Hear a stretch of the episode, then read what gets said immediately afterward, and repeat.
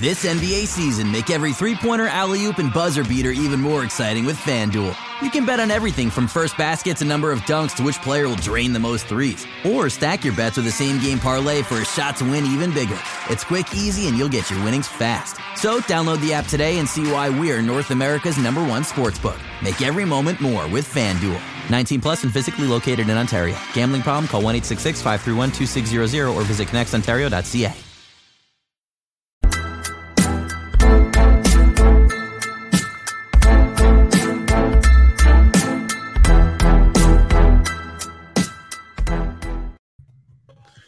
Hello, hello, hello, and welcome to the Raptors Republic special trade deadline show. It is not the trade deadline. We will obviously preface the show with that, but we are here. We told you guys we would be here. We did not flake on you guys. It is Thursday, February the third. The trade deadline is, Oren, what day is it? Because I don't want to make myself look stupid. February tenth. And February we'll have a tenth. Show at February tenth at two p.m. Nice. Um... We will be going live, uh, just like we are now. Uh, today, I've got Adon Moss here with me from Raptors Republic, Kyle Brickman from Raptors Republic, at Chucking Bricks. Please follow him. Please follow Adon Moss. And then we've got um, the the guy who, you know, doesn't want to show his face right now. Uh, Oren Weisfeld is here with us as well, Raptors Republic's very own, um, as well as representing Complex Canada. Um, thank you all for being here. I don't know how we have, you know, twenty plus people in here already. We've been live for like a minute, but that is super cool. Right. We hope more will join us. Um, the first thing, honestly, we're not going to waste any time at all because me personally, I'm only here for about an hour. Um, the rest of these guys are going to hold down the show maybe for a little bit longer. Um, no, no, um, no guarantees though at all because we might just say we'll wrap it up there. Um, but we're going to get right into it and get into Um, what we believe the Raptors will do at the trade deadline, whether we believe they're going to be buyers, sellers, um, whether they're going to stay put, um, some trade targets, uh, some chatter we've been hearing. We're going to be sourcing um, some work that some of the best Raptors personalities have uh, posted in the last uh, couple weeks. So we have a lot scheduled for today, and we're going to try fitting it in all into this hour. Um, Zarar... Uh, Is will not. I don't know if he'll be here. I, I personally hope he makes a little bit of a because I know most people call him the Podfather, and he's very well liked um, on the wrap up. So hopefully he can make it in uh, one point or another. Um, Van Hoot starts it off with a bang already. Says Sahal, have you already packed Boucher's bags? We're gonna get into that in a second. Um, and you know I've been doing this intro for about two three minutes now, and Oren still refuses to show his face. So uh, now I'm gonna officially call him out. So, Oren, please stop scratching your Achilles. And um, oh, he's eating. Oh, okay. He's trying, oh, he's trying to get eating. his food in. He's trying Putting to get his macros in. I apologize. I hate to be unprofessional, but I've had a long. No, it's week. okay. It's okay. Do your thing. Um, we're gonna go in a roundtable for most of the questions. Obviously, um, that's gonna be the format we go in. Um, and we're gonna start it off with something that's probably on most Raptors fans' minds, which is. What state of mind will Masai Ujiri, the front office, and the Toronto Raptors organization be in as they approach this trade deadline? Will they be buyers? Will they be sellers? Or will they stay put? I am going to start off the roundtable with this guy. Sorry, no one's there. That guy right over there, Adon Moss. Adon, what do you think? Buyers, sellers, or are they staying put where they are? I think... I think everybody's going to probably answer the same, and it'll just be varied on how big of a buy it's going to be. But I'm I'm buyer, um, and and I'm keeper too. I'm I'm thinking like hold on to Boucher. Let's fill the edges. Let's like fill create a bench, and let's make a run. And I think like a lot of this is contextual.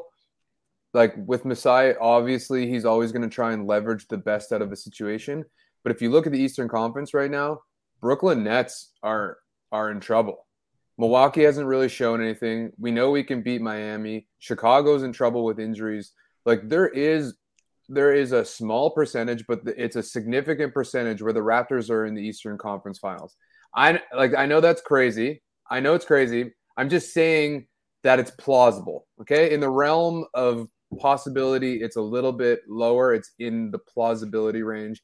And therefore, I think we should go for it. I don't want to sell our future, but I think I want to make a, a pretty significant push into the postseason.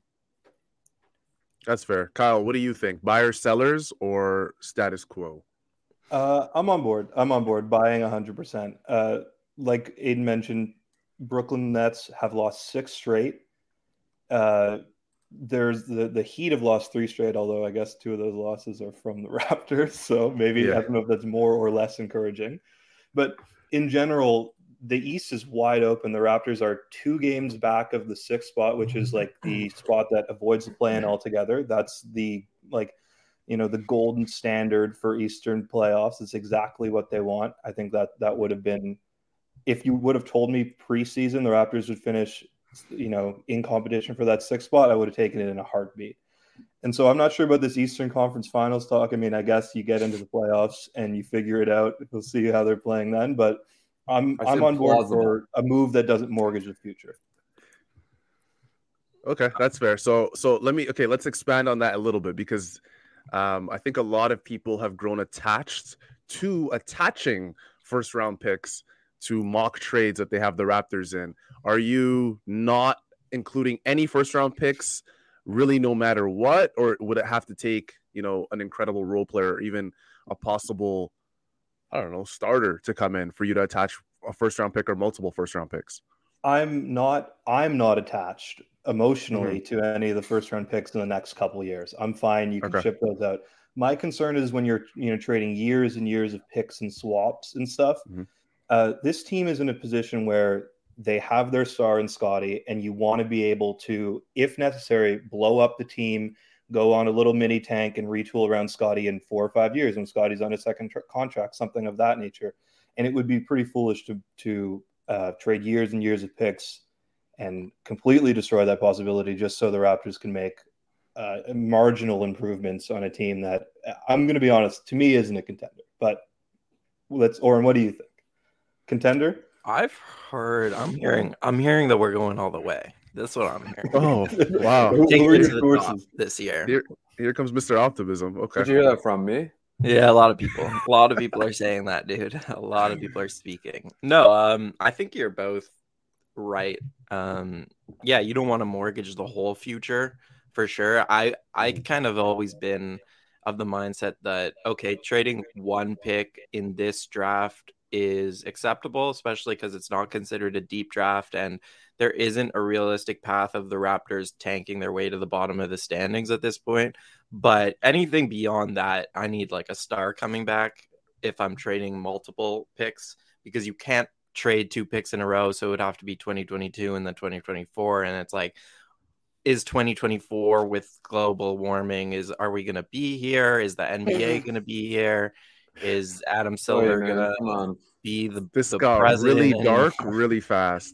The point yeah. is, yeah, I think you're both right. Like, we're all on board for the Raptors to be aggressive and buy, and at the same time not leverage their future. But like, maybe we should get a little more into, for the people that don't agree with us, like, why should they be buyers? Like, why? You guys, like, I'm sure all of us were of the same position heading into the season, where it's like we didn't see them as buyers, we saw them as sellers, and we saw them as more of a rebuilding team. So what changed for you guys? Like, Sahal, you can start. What what changed for you where now you're in a position where it's like, I would attach a pick and try to go for it this year? Well, we mentioned the... that the East is more open, but is there anything that the Raptors have done? Yeah, I mean, the recent um, winning, especially, I want to say particularly the two wins versus the Miami Heat, have probably switched over my mindset more than anything. I mean, I always approached, I want to say even when the season started, I thought the Raptors should, um, you know, approach the trade deadline as buyers if um, one of their bench guys don't really work out. And to be quite honest, I don't know if any of them have consistently worked out for the Raptors. Um, Chris Boucher started off the year really bad, and he's been really good this last month or so. So, um, and then Yuta's been in and out of the rotation. Um, and then the rest of the guys really have followed suit. They've been in and out of the rotation as well. Champagne wasn't playing at all when the season began, and now he's um, in the rotation. But with that being said, would you be shocked if Champagny just didn't play three games in a row? You wouldn't. Um, and that's kind of what's plagued the Raptors' inconsistency um, from the end part of the rotation. I think, to be to be quite honest, the, I, I have I'm with you guys in the sense that the Raptors have to be buyers, but I don't want them to make a trade deadline, a hasty trade deadline move, which is not like the Raptors. That's unlike what Masai Ujiri does during the trade deadline or really even during the offseason. Um, I just I'm very afraid that we're going to take a swing at a rotation player that's either not going to fit or we're going to give away Chris Boucher, who honestly has been really good this last month, month and a half for us. Um, and overall, we're going to see, you know, the team's output in, in whatever in whatever category decrease or just overall performance. I'm just scared that this trade deadline um, will be a negative. And that's the main thing that I'm kind of worried about. I don't Um, I know most people approach uh, this trade deadline as Raptors fans and they go, well, you know, we have Masai Ujiri, so everything's going to be okay no matter what we do. And of course I have that thought as well, but um, I'm just, I'm a pessimist right now. And I'm very scared of what, what a surprise, um, what is to come. Yeah. yeah Cause I gotta, to be honest, I gotta, you know, equal out the, I gotta equal out the optimism that you got. Like Oren hey, probably thinks the Raptors are winning the championship. Let me be really optimistic it, then. Because yeah. th- this is actually why I asked the question is like you hit on it. It's like the depth is so bad that there's it's a awful. realistic chance that you get a couple bench players in here or you move a guy to the bench who's starting. And all of a sudden, this is like a very legitimate uh, team. OK, I didn't expect the top five to be this good. That's where I'm at right now. Like, yeah, and, yeah. and, and my mind is blown. Like, it's not just that they're better than I thought they would be. It's that they're like significantly better. And we've kind of had like this progression to getting to this point. So it hasn't been like a shock because it, it's taken forty-five games or whatever. But like, okay, the season started off and Scottie all of a sudden is like a scorer. None of us expected that. And then he's been getting better at defense. Fred VanVleet and, and Pascal are both all-star caliber players. I don't know mm-hmm. if anyone expected Fred to be. I think only optimistic people were like, Siakam's going to get back there. O G is kind of O G, but that's a very helpful and reliable player. And then Trent is the n- new story of a, of a fifth guy who has just like vaulted himself into like a really, really helpful player that this team desperately needs. So to me, it's like, those five guys being as good as they are, I look around the East and I'm like, who else has a starting five that's like better than that? You know, it's yeah, not a lot I mean, of teams. Not that I'm saying they're a contender right now, but it's just like you have to supplement them with some talent to give them a fair chance because no one expected them to be this good. They overperformed yeah. expectations. How do you reward guys who overperform? Yeah, the, the Raptors are a bottom three, if not. You know, they possess the worst team, the worst bench in the league. If you give that team this this starting five and even a league average bench, you're talking about a team that is well into the thick of the playoff race. Like, we're not talking play-in, eighth seed, seventh seed.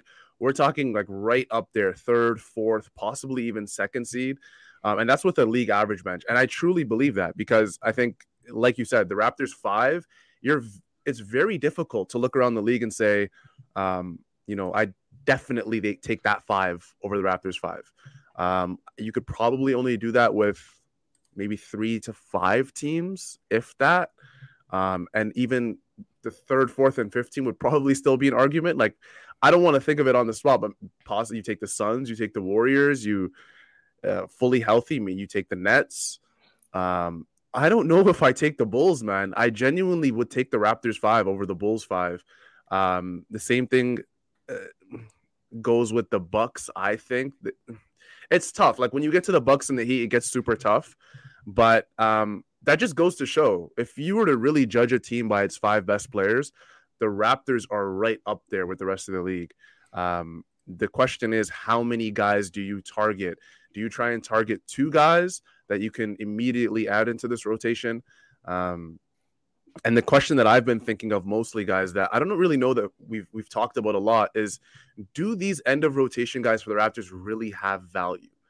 Does a Malachi Flynn really have value um, around the league? He hasn't really played all that much this year. Does a Yuta Watanabe really have value across the league. I mean, it's easy for us to say, you know, you just throw them in a trade with a first round pick and you get back this player, or you throw them in a trade and you get back a second round pick. Um, but I don't know if if other executives are really valuing these guys um, like Raptors fans are. Um, Kyle, what do you think about the, the value at the end of the rotation for the Raptors? Do you think they can kind of whisk something up down there? I, I think that the end of the current rotation, no, but there is that guy, that Slovenian man hanging out in Miami yeah. who oh. has some value, and I think it's time to get into that. So um, I've got some ideas for a Dragić trade. Hold up, I'm hold never, up. Sorry. Before, yeah, I don't we think are going way too. We can't go to, to specific trades okay. just yet. Oh, I wanted to get into the Dragić Dragić slander. No. We're not doing that part yet. It, well, I'll oh, say, okay. I'll say in general, the end of bench, no, but I'm a hundred percent on board with uh, moving any of them if you can.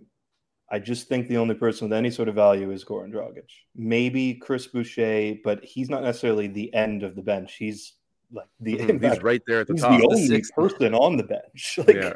Yeah. he's at the the front of the front of the bench. So yeah. I, I can see maybe some team being interested in Flynn, maybe some team being interested in, in Dragić, but otherwise not really.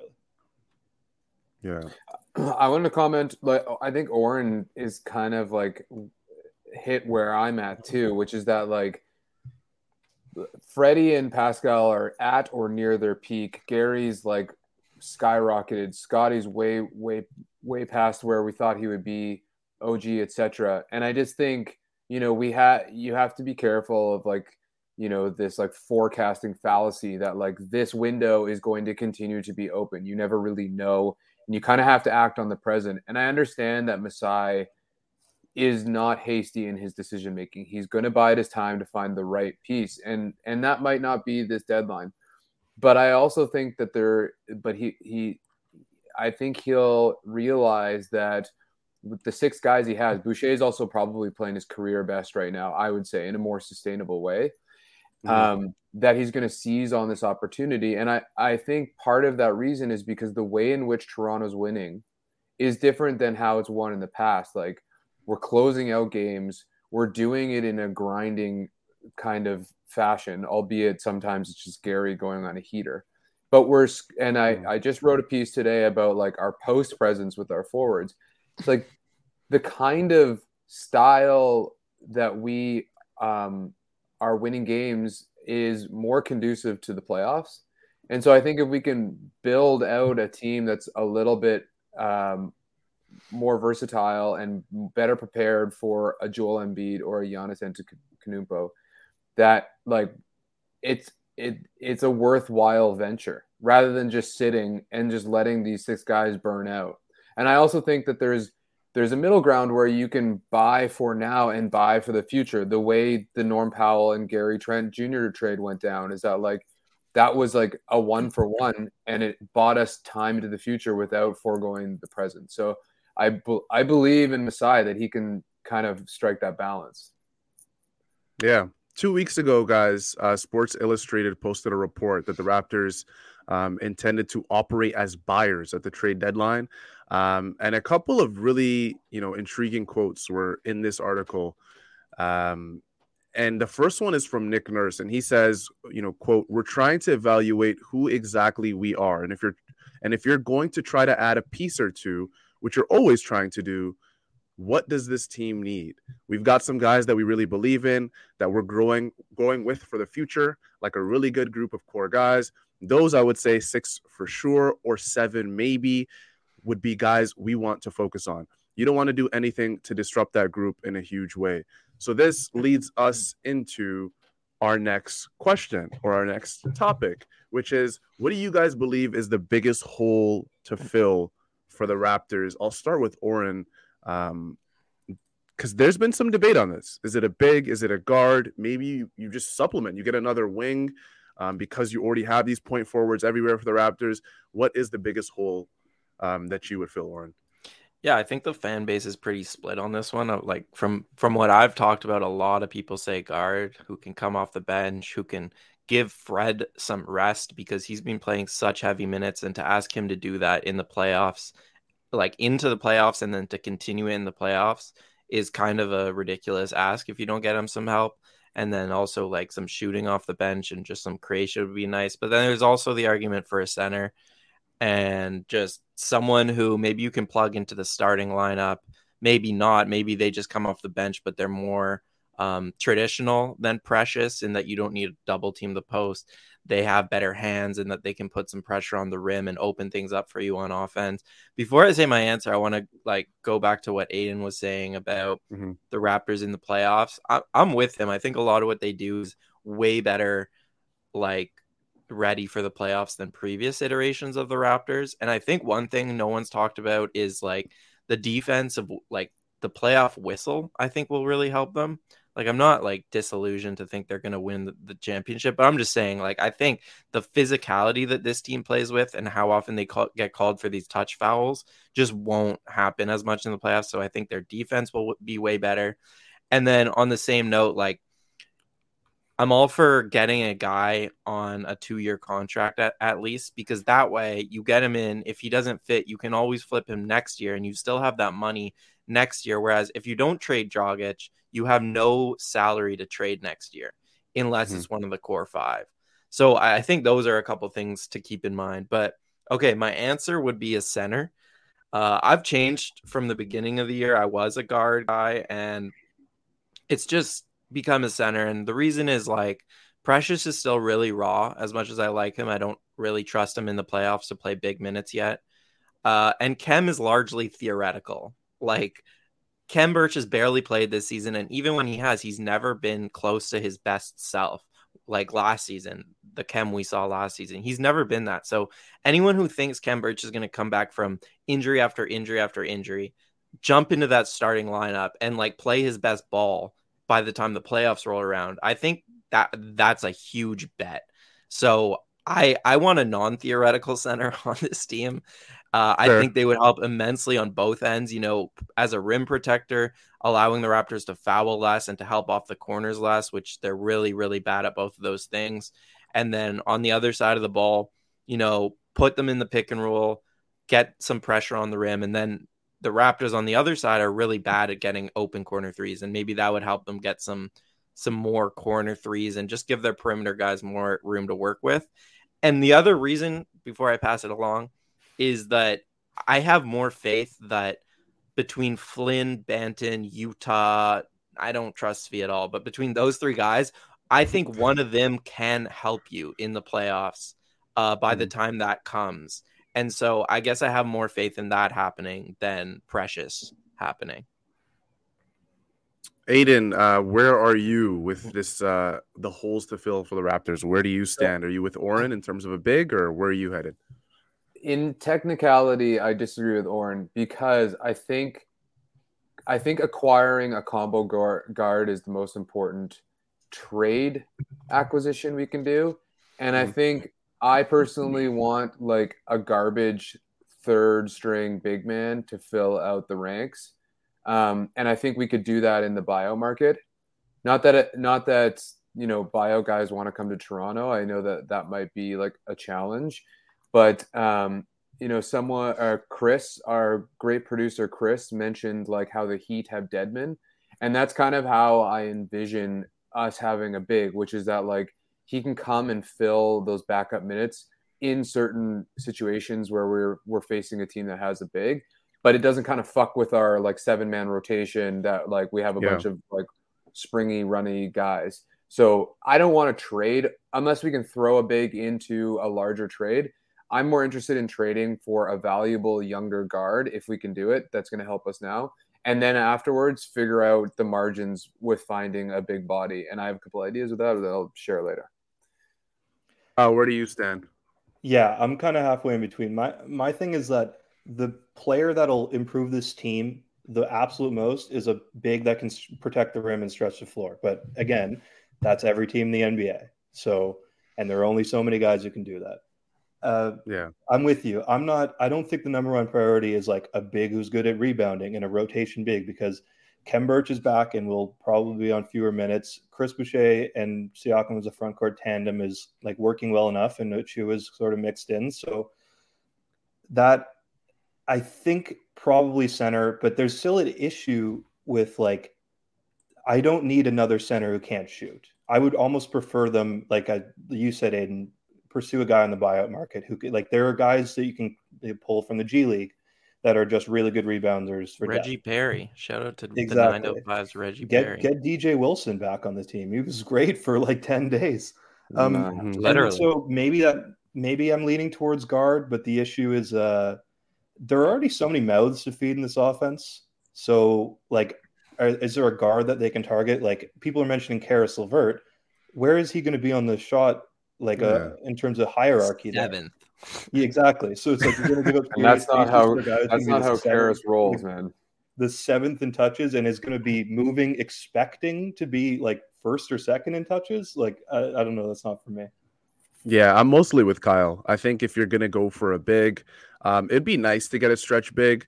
Obviously, we're going to get into more detail of who are some of guys, some of the guys we like um, that have been rumored to Toronto. Some that even haven't been rumored to Toronto. Um, a combo guard, obviously, like you guys mentioned, would be nice as well. Uh, I really want to say a name right now, and he is, no you know, from this country, but um, I'm not going to go into detail more than that.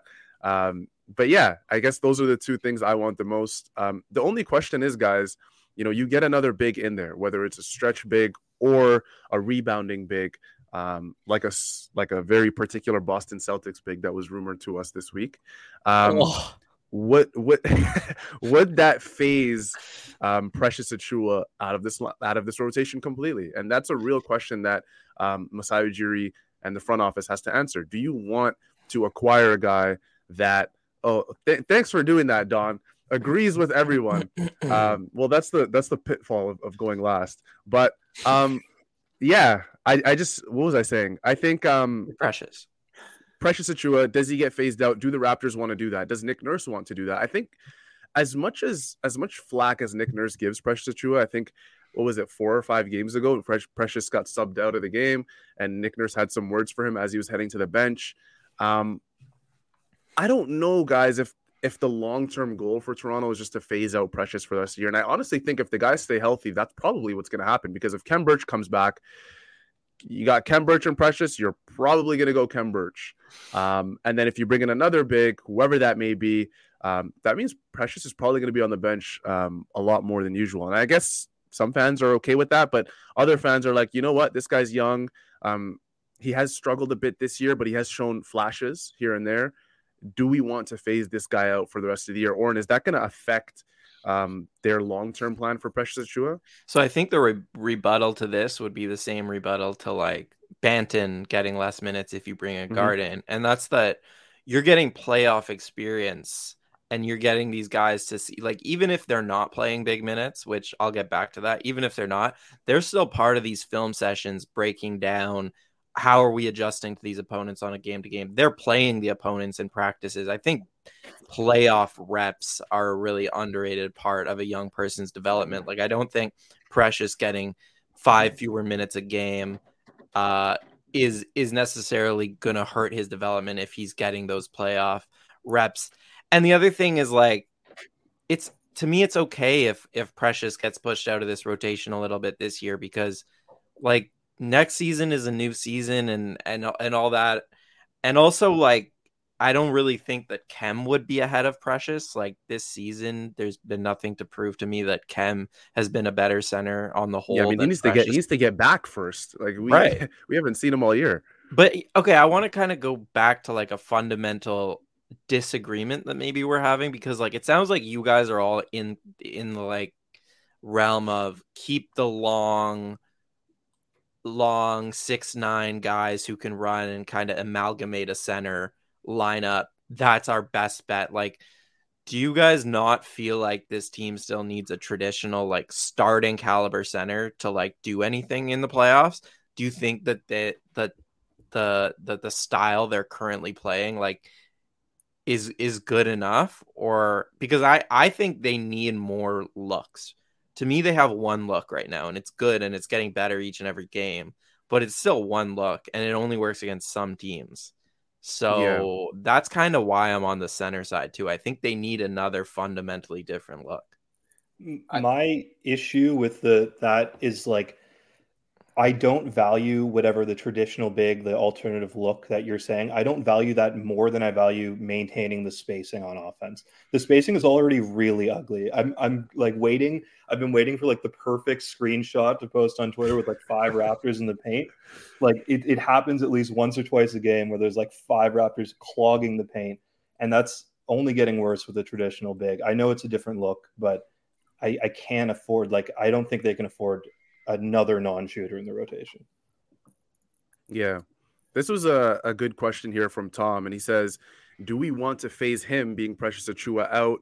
My question is, do we want to win? And I think that that's a really good question, because would you sacrifice some wins? Would you sacrifice um, some wins potentially in the playoffs for taking a guy that the Raptors truly believe in and trying to develop him? This is uh, the question that most teams in this Purg- purgatory range of the N B A. You know, that's, I call this the Orlando Magic range of like the seventh to tenth seed, where you're just, I don't think the Raptors are stuck there, but this is the range that they're in right now. And it's a very good question. Do you, do you want to develop your guys? Is it mutually exclusive? Can you develop your guys while doing that? Oren, um, I don't know. See, you said Precious is going to get, you know, five, six, seven less minutes, but he's still going to be part, I'm assuming you said he's still going to be part of that rotation. I don't know, because, and I'm going to bring up a name here, and we're not going to expand on it, I promise. But if you bring up a hypothetical Jakob Poeltl into this into this team, obviously that means each big goes down in the pecking order because Jakob becomes the immediate starter. Now, when Khem Birch gets healthy, and to be quite honest, when Khem Birch is fully healthy, um, I would rather have him playing than Precious Achiuwa. I think that's a very easy, uh, you know, answer for me. But does Precious still get minutes in the rotation with those two healthy? And I think by the end of the year, my assumption is that Khem Birch is going to be healthy. My assumption is that Khem Birch is going to get um, back to that playing performance that we're used to from last season, if not very close. Um, I guess if he doesn't get there, then it's very easy. You just kind of split him and Precious's minutes, and they're both end of the rotation guys. But um, It's it's difficult. It's a really difficult question. It I know is. It's very easy for people to just go, you know what, bench Precious. I don't really care. Um, we're trying to go for wins. It is what it is. Like, um, I don't think it's that simple, honestly. And I don't think that's the, how the Raptors are, are viewing the entire situation. Um, You're right. That's why this is such a hard call, because Masai made it very clear that this is a young team, that there's going to be growing pains, that they want to build up the youth. And so now to be buyers, like, we're hitting on the exact problem, is that you're you're like inherently going to ha- have less guys developing with less minutes on the floor. But to me, like, what we're kind of talking around things because we don't actually know which package we're talking about. So it's really yeah, hard yeah. to explain. But to me in general, I'm okay benching a guy like Precious or a guy like Banton the rest of the season. Uh, Because I feel like, like I said, the top five has been so good that I think mm-hmm. you give them a chance to win. And in the offseason, you solve the jumble of centers you now have. Like, say there was Poeltl. That's too many good centers. Mm-hmm. Then in the offseason, I would say, okay, you trade a guy like uh, Khem for a non-center and you get a third center who's not making seven million dollars. And Precious mm-hmm. becomes your backup center next season, because Precious, Banton, Flynn, these guys, and I like them, but they've never done anything in the league to deserve playoff reps. You know what I mean? Like, you have as, to as, yeah, earn as your much as shit love, in this league.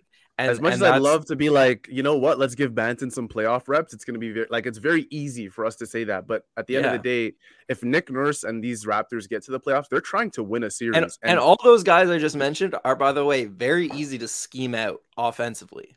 Yeah. Like, a defense can take away what they do very easily. Mm-hmm.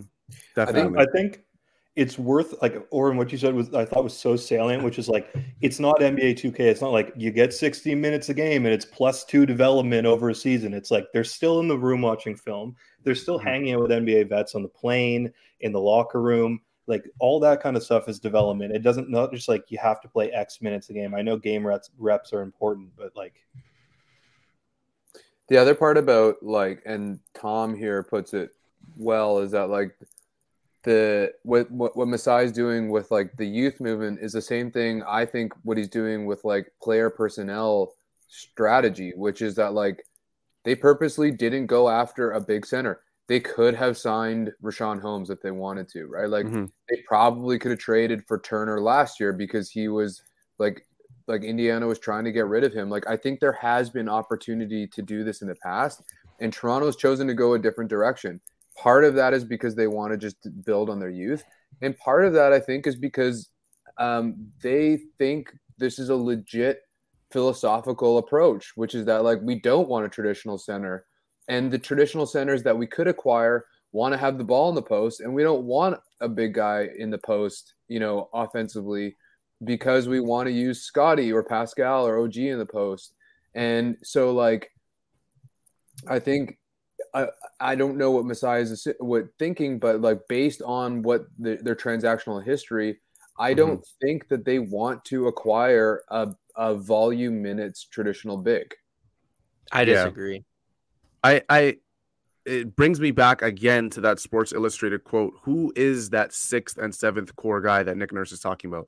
We know the starting five when fully healthy. You know who it is. You know, it's Fred, it's Gary, it's Pascal, it's O G, um, and um, who am I forgetting? Fred, Gary, Pascal, Scottie. O G, Scottie.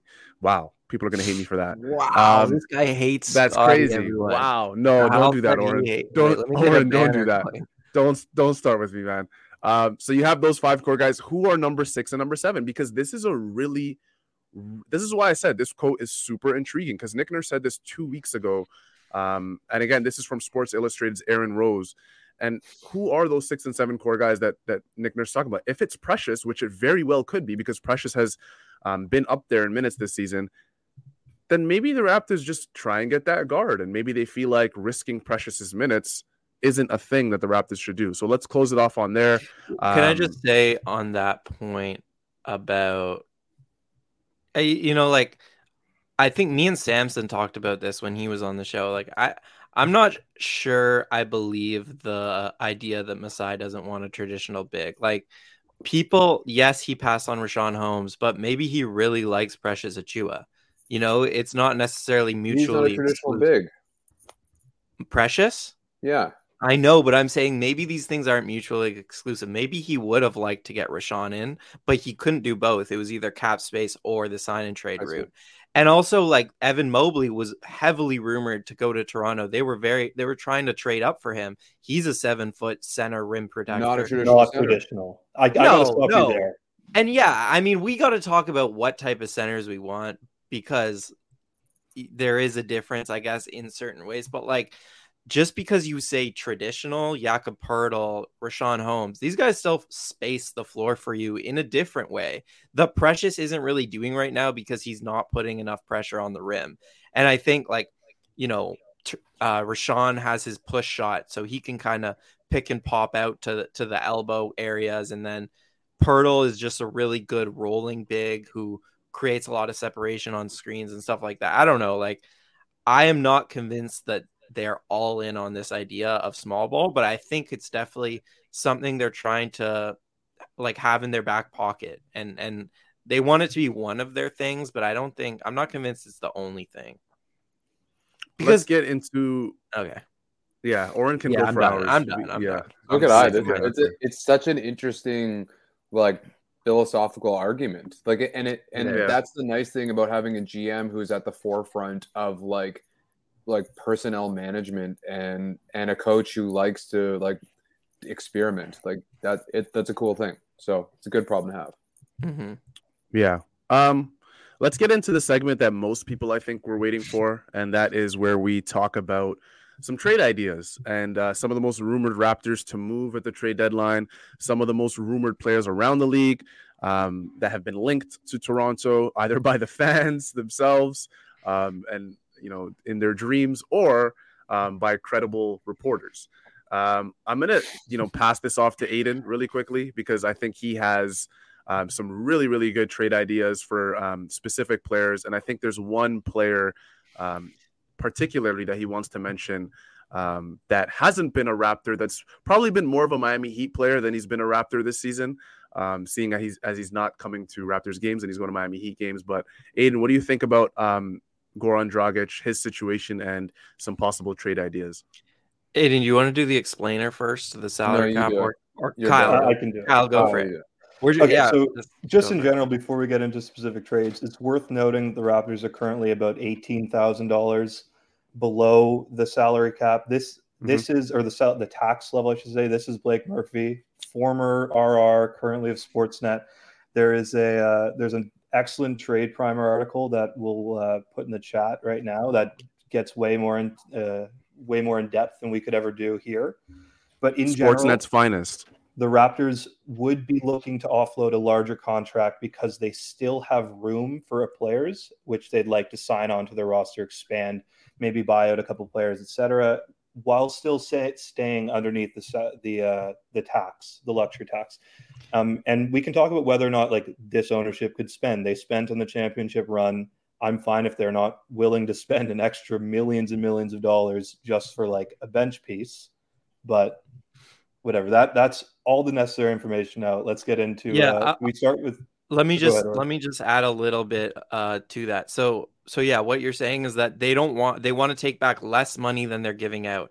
And one of the reasons they saw they waived Sam Dekker was because the actual one million dollars the one million dollars that they saved on Dekker could equal, like in Blake's estimation, like seventeen million dollars, because that's how much tax-paying teams will be giving yeah. back to non-tax-paying teams at the end of this season. So the Raptors are very heavily incentivized to stay under the tax, um, obviously, unless they're getting like a star player back. But so whenever you're you're making trades in the trade machine, you have to take that into account, because the Raptors are very unlikely to take back more salary than they're giving out. But at the same time, I'll say this, say you're doing a Goran trade where they're taking back a little bit more salary. That's okay, because you can then do a Boucher trade where you're exactly. giving a lot more salary. So it can yeah. work out if you do multiple trades, but yeah.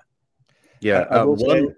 I was going to say, just in terms of ownership tax thing, okay, the Warriors last year spent an extra net seventy million dollars to sign Kelly Oubre, who was a marginal piece.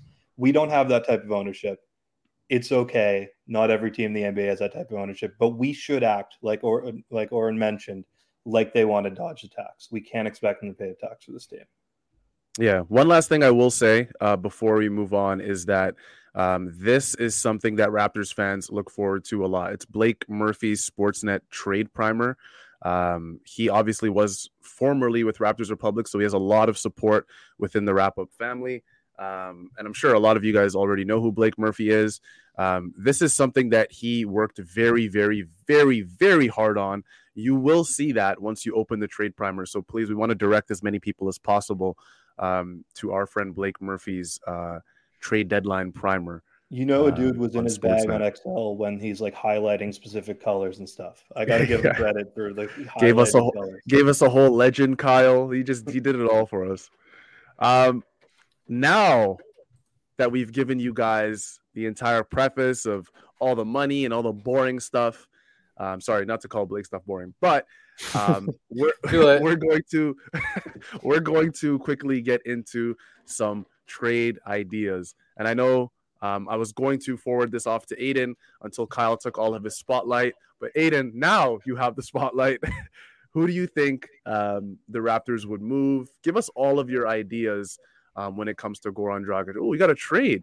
All right, nice. Numero uno. So I, I'll say, like, I'll preface my ideas with, A, I tried to stay under the tax, because how can you turn down eighteen million dollars? Like, that's pretty juicy. And I'm assuming, I'm assuming we're not uh, shipping Boucher when I'm doing these trades. So like I'm adding to the core. So my first one is the Clippers are in deconstruction mode. Marcus Morris Senior is a goddamn bucket. You can throw him out there with any lineup and he's going to score for you in a number of ways. He can play defense when he sets his mind to it. Like he's one of those burly low center of gravity forwards. Throw in Hartenstein as a backup center. He's actually played. I like him a lot. I like him a lot. Quite well for the Clippers. That's the traditional yeah. center you everybody's clamoring for. You stay under the, the the tax bracket. You have Morris for a couple more years. I still think he's tradable if we want to turn him. I know, like he's a very controversial guy, um, but that puts it so lightly, Aiden. Because I was going to say the entire Raptors fan base hates the Morris brothers. Um, yeah, well, but, G-Man's yeah. immediately on top of it. So. Um, oh, nice. That's that's one, and I and but there but there are a myriad of Clipper players that you could kind of poach, like I don't know Kennard if you want like that scoring guard off the bench.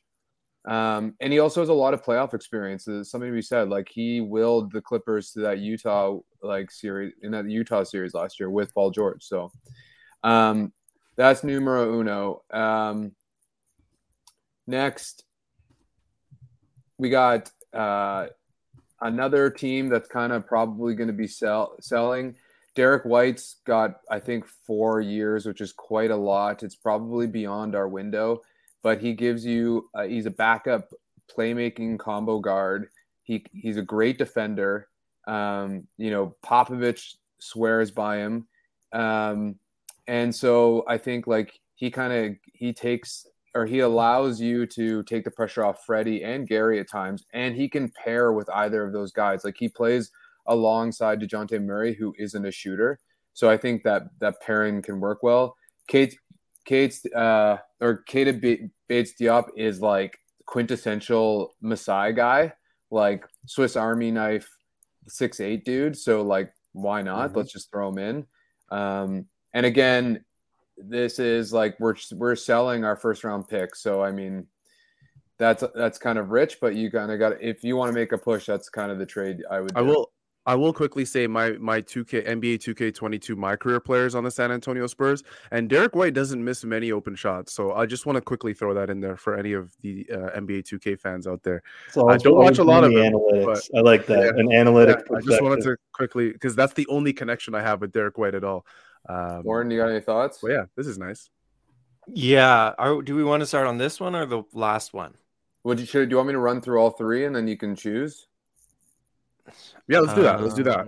Okay. Or do you want to do a third one? Go one at a time. I think we should go one at a time, and whoever okay. has strong feelings talk about it. But we don't all need to talk about Does it. Anybody have Marcus Morris feelings? I don't want that. I, the I'm out of trade. I'm not interested in. Okay. Same. The money is a lot, and he's just not the exact player that I really want coming off the bench right now. Okay, no problem. Yeah. Uh, I like this one you- more. I'll, okay. I'll say that. I would definitely do this as a Raptor. I would do this in a heartbeat. I don't yeah. think the Spurs are interested in this. Dragić is an expiring piece. I get that the, the twenty twenty-three first is worthwhile, but Derek White is good. And yeah. I don't think they're looking to move him. They just He might him. be able to get more. Yeah, I think, you know, they have a lot of guards. So I, I, I could see them maybe wanting to get off this long-term money and give some of their other Josh Primo's coming up. They got to get him. Yeah, Alabama like forty-five guards. So Um, I, I don't think it's like that out of the question. And, and I think White is just nice because he, he, he can shoot the three. He can definitely fit into the defensive system. And, you know, he's coming off the bench, and two years from now, if you want to flip two years, thirty mil, it, you could probably get some value for that, you know? So I like the contracts that you're getting, that if you want to then flip for a pick in the future, you can do that. Yeah. Um, This one, three teamer. This guy went. Oh in. my goodness, you went this crazy. This one's a little complex. Did um, go in and, and just tears H L? I don't, I don't think we're actually. Oh yeah. I I don't actually think we're getting anything. This is kind of like if no one wants Goran and we're just trying to get get something out of his money, out of his contract. We take Joe Ingles, who's who's done for the year. So it's just basically like the Jazz are dumping him, and he expires. So whatever. And then we get a we get a couple of small bench pieces and maybe like a second or something thrown in return. Um, but the Jazz, the Jazz losing Ingles, they need a backup point guard now. Uh, th- if anything, this helps the Jazz more than it helps us. But um, I yeah, I was I was trying to play around with with that one. The, I mean, if they're not getting back like a second round pick, they could just buy out. Uh...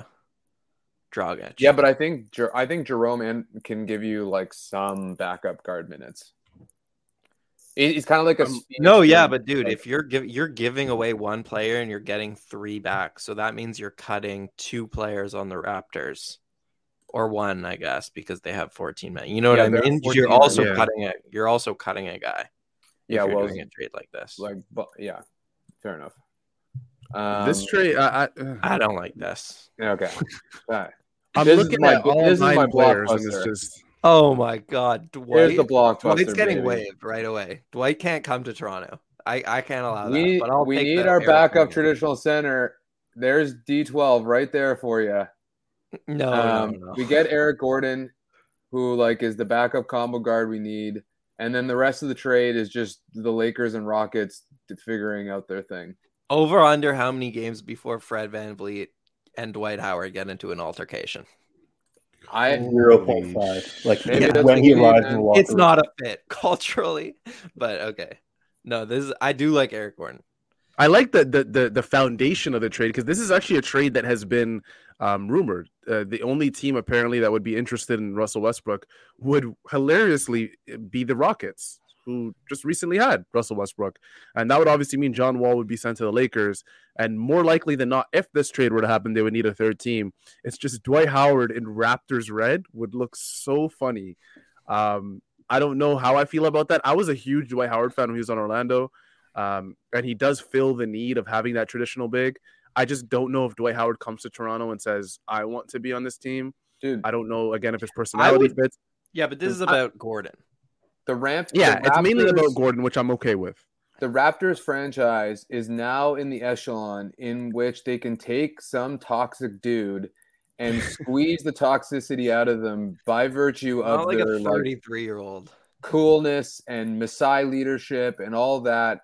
And you get the best out of Dwight Dwight Howard, Randy okay. Moss style, and and you you go to the Eastern Conference Finals. I think I think a better question is what are you guys willing to give up for Eric Gordon? Like, would you guys give up? I, I would definitely do this. Goran and Svi and and Malachi. That's yeah. yeah. But would you guys give more? Would you guys give a lottery protected pick this year for Eric Gordon? No. Too old? Too old. I also just think that I think he's still really good, man. Yeah, I think he's still really good. I, my issue is that he's going to go. There are teams that value him more than the Raptors will. Yeah, I, th- be... I agree. I think that's the problem. Yeah, and also, G-man, Eric Gordon's a good three-point shooter and can create for himself. He's way better than Chris Caris LeVert. F Y I. No, he's really good. I, yeah. I'm a I'm an Eric Gordon fan. My problem is yeah. that I don't think the Raptors have the assets. I agree. That's why this three-way is like T H T going to Houston, blah, blah, blah. But, yeah, I agree. Uh, yeah. I think that's it for me with the Goran trades. Wow. I got a couple. Oh, no, this is the same one. Oh, I got excited. I said Marcus oh, Morris again. Oh, oh, oh, we got another one. Okay, I wanted to talk about Nurkic, so I'm happy. Okay, okay so nice. This is, this is assuming we want a playmaking big. We get the shooting out of Malcolmore, but like, why are all these three teamers? I feel like these could be pretty simple two teamers. I find like, the contract, the contracts are difficult because Goran's nineteen, so it's like, um, right. Oh, and, it, then, it and I'm also Boucher. trying to, I'm trying Boucher. to stay under the tax as well. Yeah. Okay. So that's part of it. I'm just gonna anyway. take the Raptors' perspective into it, you know. And Minnesota needs a play, like a backup playing guard. So there goes Normie. And I think it's like a pretty balanced trade. So this yeah. one I'm I'm all the way out on. I've heard a lot of Nurkic talk recently, and I do not like Nurkic as a Raptor. I would yeah. not give up a pick for Nurkic. Are you gonna are you gonna explain I just, or I don't think Nurkic he's a good talk?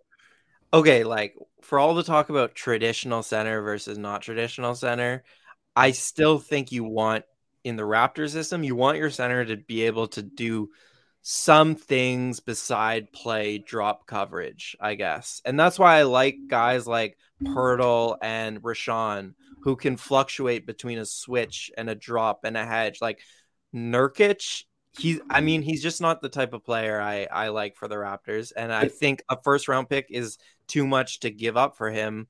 You know, you can, and then you're going to just have to pay him again this summer. Uh, I don't see him being the long-term fix at center. And if you're paying a first-round pick for him, that means you're paying him. That means you see him as a long-term fix at center. I agree. And maybe there's ways to like limit that that um, that vulnerability. But I do think that Nurkic playing twenty minutes off the bench is like a way to like c- compensate for this like nobody we have nowhere to go to at in the bench. You know, like you can run an offense through him as like your center uh, like as your centerpiece. Um, I don't I see like, what Oren's saying I though. Like, earlier, I didn't want yeah. a center, but I'm just throwing this out there as because I'm hearing Nurkic's name a lot. Yeah, same. I like Nurkic in the sense that obviously if you run into the hypothetical Joel Embiid into the playoffs, you run into that classic, you know, big who can really change a game. Nurkic is probably a guy that you want. It's just I'm I'm a little bit with Oren when Nurkic just kind of pigeonholes you into playing a certain yeah. style of defense, and I just don't. I'm obviously we're looking at this from the Raptors' perspective, so I'm not going to comment on who the, the Timberwolves or, or the Blazers are getting. Although I will say uh, Norman Powell on the Timberwolves would be, you know, very strange, just because I do I wouldn't be shocked if Norman Powell does get traded, but you know, him on the Timberwolves with Anthony Edwards and, and all that would be kind of weird. But um, from this perspective, okay, Ben McLemore, you're getting a guy, obviously, that's, um, you know, a three-point shooter, I would say. I don't know what he's been shooting recently in, in, in recent years. I know he was on the Lakers recently. Um, but the core of this trade would be Jusuf Nurkic. And what he does to your defense after playing a very particular style um, all season long, I don't know if the Raptors want to do that. Yeah. Um, because the, the the question is, you know, you're bringing in Jusuf Nurkic, will you start him? And the obvious answer is yes. And um, if you do start him, obviously, you have to tailor your defense to his strengths and, and his weaknesses. And Nurkic cannot do what Poeltl and a guy like Richaun Holmes um, and a guy like Precious Achiuwa can do, and Khem Birch as well. He just he can't physically. So even offensively, you have to play him into the post. Like, he's a post up big. But, but he, anyway. he does a lot of high post action stuff. Yeah. Yeah, he worked offensively in Portland. I, I just don't think that – I also – whatever. I don't want to be that guy, but, like, Portland's giving up, like, five of their seven most valuable assets and getting, like, the ground haul of Dragić, Flynn. No, they got two first-rounders. And a, and a first-rounders in the twenties. The other thing I want to say is, like, in our trade primer article, I did a lot more conservative trades. I was just looking for, like, you know, more like thought provoking trades that can at least create mm-hmm. conversation. No, I'm, I'm I don't did think the value's way up. Good. Thanks, the, I'm feeling the Laker cast for trading like Westbrook for VanVleet and Siakam package together. Like, we're not we're doing fine over here. Yeah, yeah, exactly. Um, I got a couple here, Don. If you want to bring up the first one, it's a sort of a variation on what you were talking about earlier, Oren. Um, by the way, before you start, Kyle, I will say we've been live for almost an hour, and uh, I don't know how we have two hundred plus people here on a Thursday afternoon. We really appreciate the support. This is this is insane. If you're from Ontario and you're Ontario and you're watching this, there's probably a lot of snow outside your house, so I understand why you want to be inside. Or if you're at work and you're kind of sneaking the stream in, we appreciate that. Just don't get fired for for wrap up because. Yeah, we just we don't want any of that happening. Thank you guys for watching. We really appreciate it. Like if you haven't already. Um, uh, Subscribe you know, to have, the channel. Yeah, we have someone in the background. I'm not going to tell you guys who it is. You could probably take a guess. If you're a wrap-up um, part of our family, you probably know who it is. But he's telling us that the likes aren't really there for the amount of viewers. So um, if you can, like, and Kyle, the floor is yours. Go right ahead. This is uh, this is the first this is sort of a variation on uh, the trade that was proposed in the Sportsnet article. Gary Harris for Goran Dragić, lottery protected first next year. That would convert. Uh, you, you you can't get that in depth. It would convert to a second the following year if it was a lottery pick. Um, essentially, the Raptors get that guard we were talking about, decent shooter, athletic, uh, actually has played. Like significant playoff minutes in Denver, not mm-hmm. we're not talking N B A Finals minutes, but like significant mm-hmm. playoff minutes. They move on from Dragić. It really is just Orlando being paid that lottery pick because I assume they'll buy out Dragić. Yeah. What one thing I will say quickly about Gary Harris is, damn, did he take that money and run? Because De- Denver paid that guy. I forgot what the original contract was, but he does obviously. You can see has a year left with about twenty million dollars on his contract. I'm a, I'm. It's it's really tough for me to give up next year's first round pick um, for a guy like Gary Harris. But to be quite honest, Kyle is probably right. When if you attach a first round pick to Goran Dragić, which is probably something that you're going to have to do. This, these are the type of guys you're looking at. You're not looking at like instant starters walking into your rotation. Deal. You're looking at, you're not looking at yeah. Deal. yeah, you're not looking at that. So Dragić hasn't played all year, and and the only times we've seen him are, are courtside at Miami Heat games. So, um, guys, I, I just want to say this is a lottery protected first, meaning that if the mm-hmm. pick lands in the lottery, it stays with the Raptors. We're talking Raptors, about a first yeah. round pick that'll be likely in the twenties. Mm-hmm. Yeah, I just don't know if I want to pay Gary Harris. Like, I am surprised looking up the, his numbers that he's shooting thirty-eight percent on four point nine by far career high attempts this year. So he's shooting the ball really well, but nice. Are you confident that he's going to keep shooting the ball that well beyond this season? Like, I don't know if I want to be the team to pay Gary Harris the next couple of seasons, because you're kind of locking yourselves in at that point, um, salary wise. And if he I mean, becomes a bad asset, then to, ca- to counter that, Oren, I think the quality of shots on the Toronto Raptors is going to be a lot better than he's getting That's with right. Orlando. The His spacing in Orlando so is nice. the spacing in Orlando is tragic. Like it's it's uh, it's not great. So, so I think so so I think um, to be quite honest, he's coming off of the bench clearly with this trade. Um, you're playing with a guy like Fred VanVleet. You're playing with a guy like O G or Pascal or Scottie. The looks are going to get are, are going to be a lot better. So if he's shooting thirty-eight percent, I would assume that he would shoot in that range, um, anywhere from thirty-six to forty percent for the rest of the year.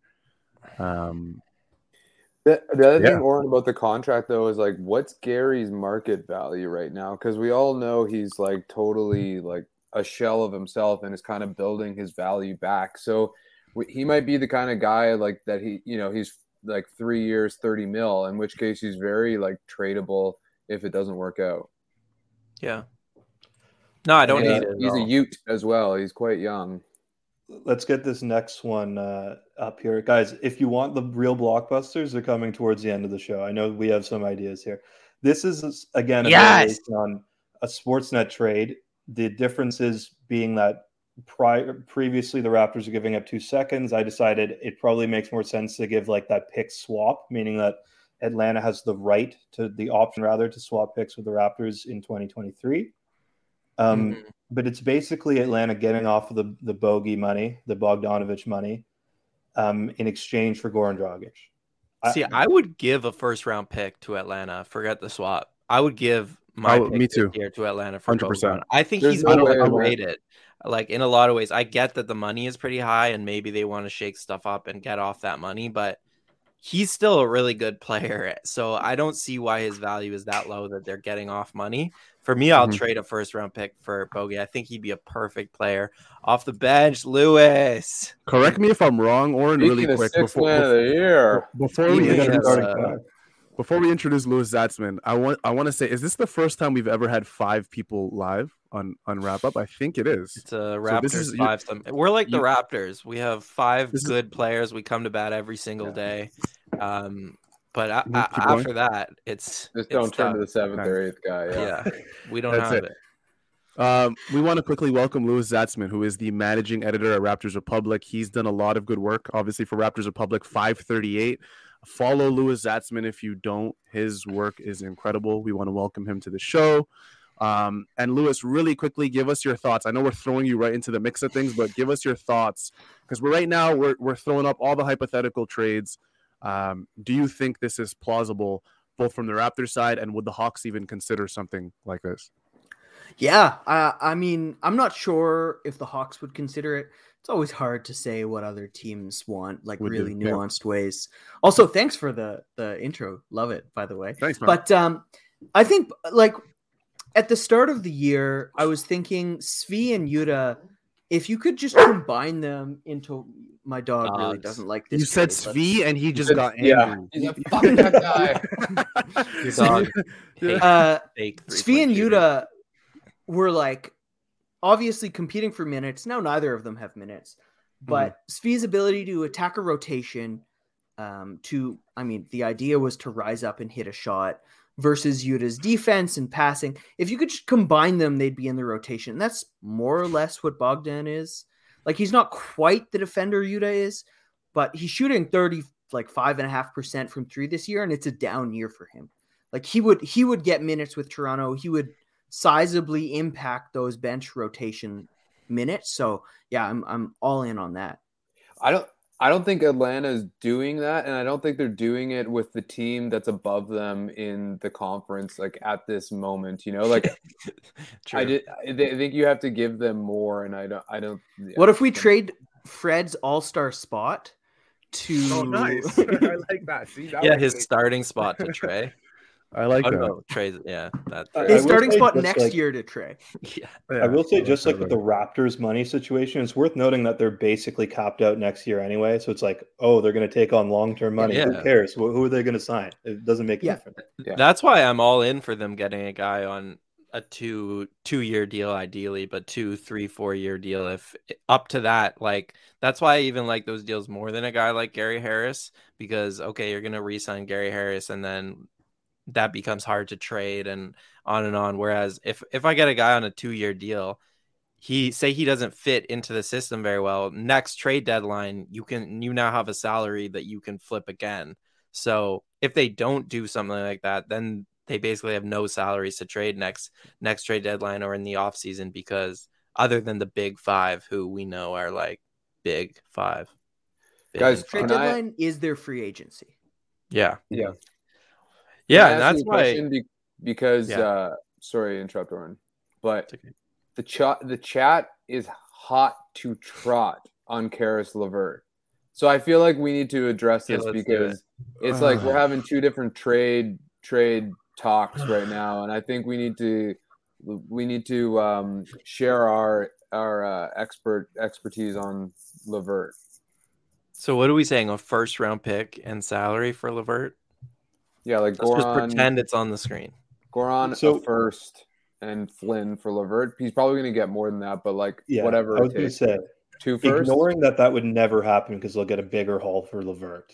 So let let's first. say hypothetically. No, no, two first is ridiculous. No one's going to say yes to that. Oh, I thought you said Goran and a first. Yeah, I did. But, I did, but then I'm like, well, whatever it takes to get him.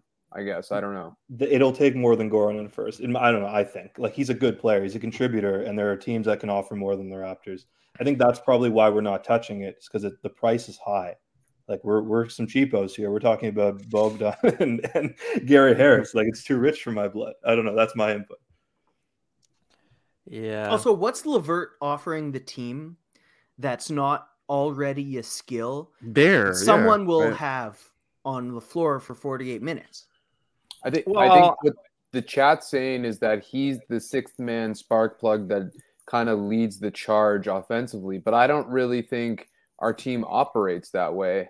And he's not a very efficient scorer either. I don't no, think he's, he's a great always, fit, yeah. but I think he, he does provide something that no one on the bench currently provides, which is that he's a real downhill threat. He puts a lot of pressure on the rim. He's not a great shooter, which is obviously why I, I don't really want him on this team, because I think really the biggest need right now is like some shooting off that bench. And he doesn't really give you enough of that. But I do think he's a very reliable ball handler, someone you can put the ball in his hand and say, okay, our, when our stars are resting, you can, you know, put some pressure on the rim, make simple reads to, to corner shooters. And I think he can definitely help them score. And, and he's not a slouch on the defensive end. So I don't hate the idea of Caris LeVert. I just think I agree that the price is probably more than I'd be willing to pay. Can can I just say, like, we ought to mention he's not just not a good shooter. He's shooting thirty-three, he's, thirty-three percent he's from awful. Three. He's a bad shooter. Like, he would fit right in, bad man. At the rim. He's really good at from like six feet out, that short mid range. That's when like the only place he's plus plus, but that's also where Scottie and Pascal mm-hmm. and yeah. like the Raptors have a lot of guys who are good in the short mid range. And the idea of, you know, a bench mob where you're resting four stars, that's just not how the Raptors play basketball. Like one no. of Pascal or Scottie or Gary or O G or Fred is going to be, two of them are going to be on the floor at all times. And so is Caris going to take the ball out of their hands? Is that good for Toronto? I don't think so. Not worth a first-round pick. Good. I think when it when it comes down to it, you look at Caris LeVert as a player, inefficient shooter, um, cannot obviously, like Kyle said, shoot the three ball well. thirty-three percent for a guy that's his size, that's been in the league for as long as him, is not good. Like that's High really volume. like not good. High volume as well. Uh, the pros are obviously that he has the skill set to play um, one to three for a team. Um, he's a very good ball handler, which is kind of what the Raptors lack off the bench. But to be honest, Oren said, you know, the Raptors lack a downhill threat off the bench. The Raptors lack everything off the bench. So, I was going to say he would fit you. right in with his his inability to shoot. They would welcome him with open arms.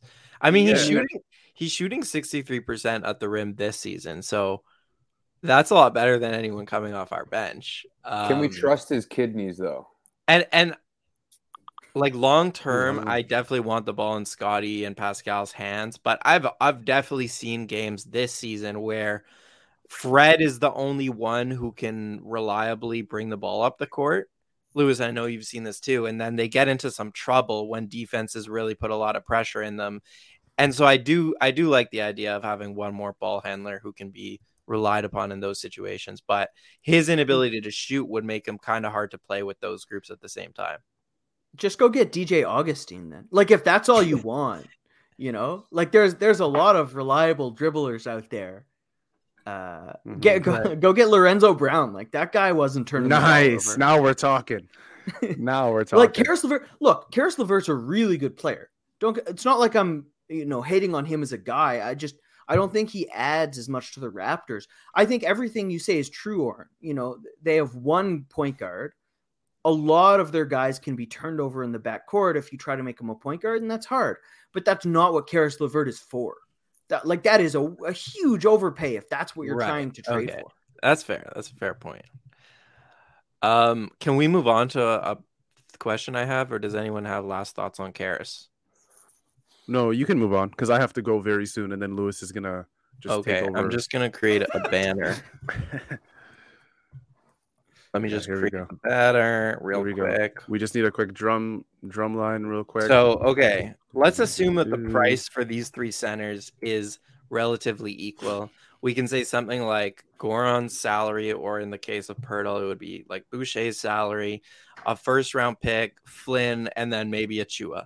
We don't actually have to debate the actual trade package right now, but you're giving away some significant young players and and and a pick for a starting center right now. So maybe this goes back to your fundamental belief in if the Raptors even need a center or not. But out of these three guys, assuming the price is similar and Turner's price is probably the highest, who do you guys like the most and why? Uh, pretty pretty basic. Louis, as our guest, take it away. Oh, this is hard. It is hard. Uh, we have to. I Stan Pat is my just uh, like my always default. I have to choose one. Yeah, you mm-hmm. can't hedge. There's no hedging. Okay. Uh, I think uh, probably Turner. Um, I don't think he's the best player of the three, but I think Toronto is just so unbelievably starved. And Aiden, you wrote a really amazing piece Uh, today that I was hoping to bring up sooner rather than later. I'm bringing it up real soon. The idea of they're inverting inside out and they want their, their smalls, so to speak, they're gigantic, but their smalls posting up and their bigs around the arc. I completely agree with you. Precious gets a lot of open looks, like a lot of open looks. Khem Birch, completely uncontested in the corner. And Turner is the best one at being able to make opponents pay for that. Um, so, you know, uh, just in terms of their talent as players, I think Turner fits in the best. Um, Poeltl's a ridiculous defender. He'd fit in so well there. Holmes, ditto. Holmes is probably the most talented offensively of the three. Um, but I think Turner might, might match best what the Raptors are trying to do. Lou, Lou if you, you wanted to stand pat, it was, so we talked about this earlier. What's your like philosophy heading into the deadline? Uh, my philosophy is try to get a Gary Trent Junior, not the player, but the, the situation where it's your free agency, right? Yeah. So if, if you want to add a player in free agency, go rent him and see what mm-hmm. you can get. Uh, there's nothing wrong with overpaying a guy if overpaying is the only option. There's no overpay if the other option is not having the guy to begin with. Um, so, you know, Turner fits in there, I guess. Uh, but the price can be prohibitively high, particularly because I don't think Turner makes the Raptors a championship contender in the short term. And so in that case, if it's a first or even more than one first, I'm not sure if that helps in the long term either. Louis, you must have missed the beginning of the show. The Raptors are already a championship contender. I don't know. Yeah. You, you didn't hear us. My mistake. Contender. We're uh, we're going all the way this year. No, I'm going to stop us really quick, guys. Do any of you guys have strong opinions? Yeah. Can I, I'm just going to pause us really, really quick because I just found out some really cool information. Um, I don't know if I've even mentioned that Don Yang is, is producing our show in the background.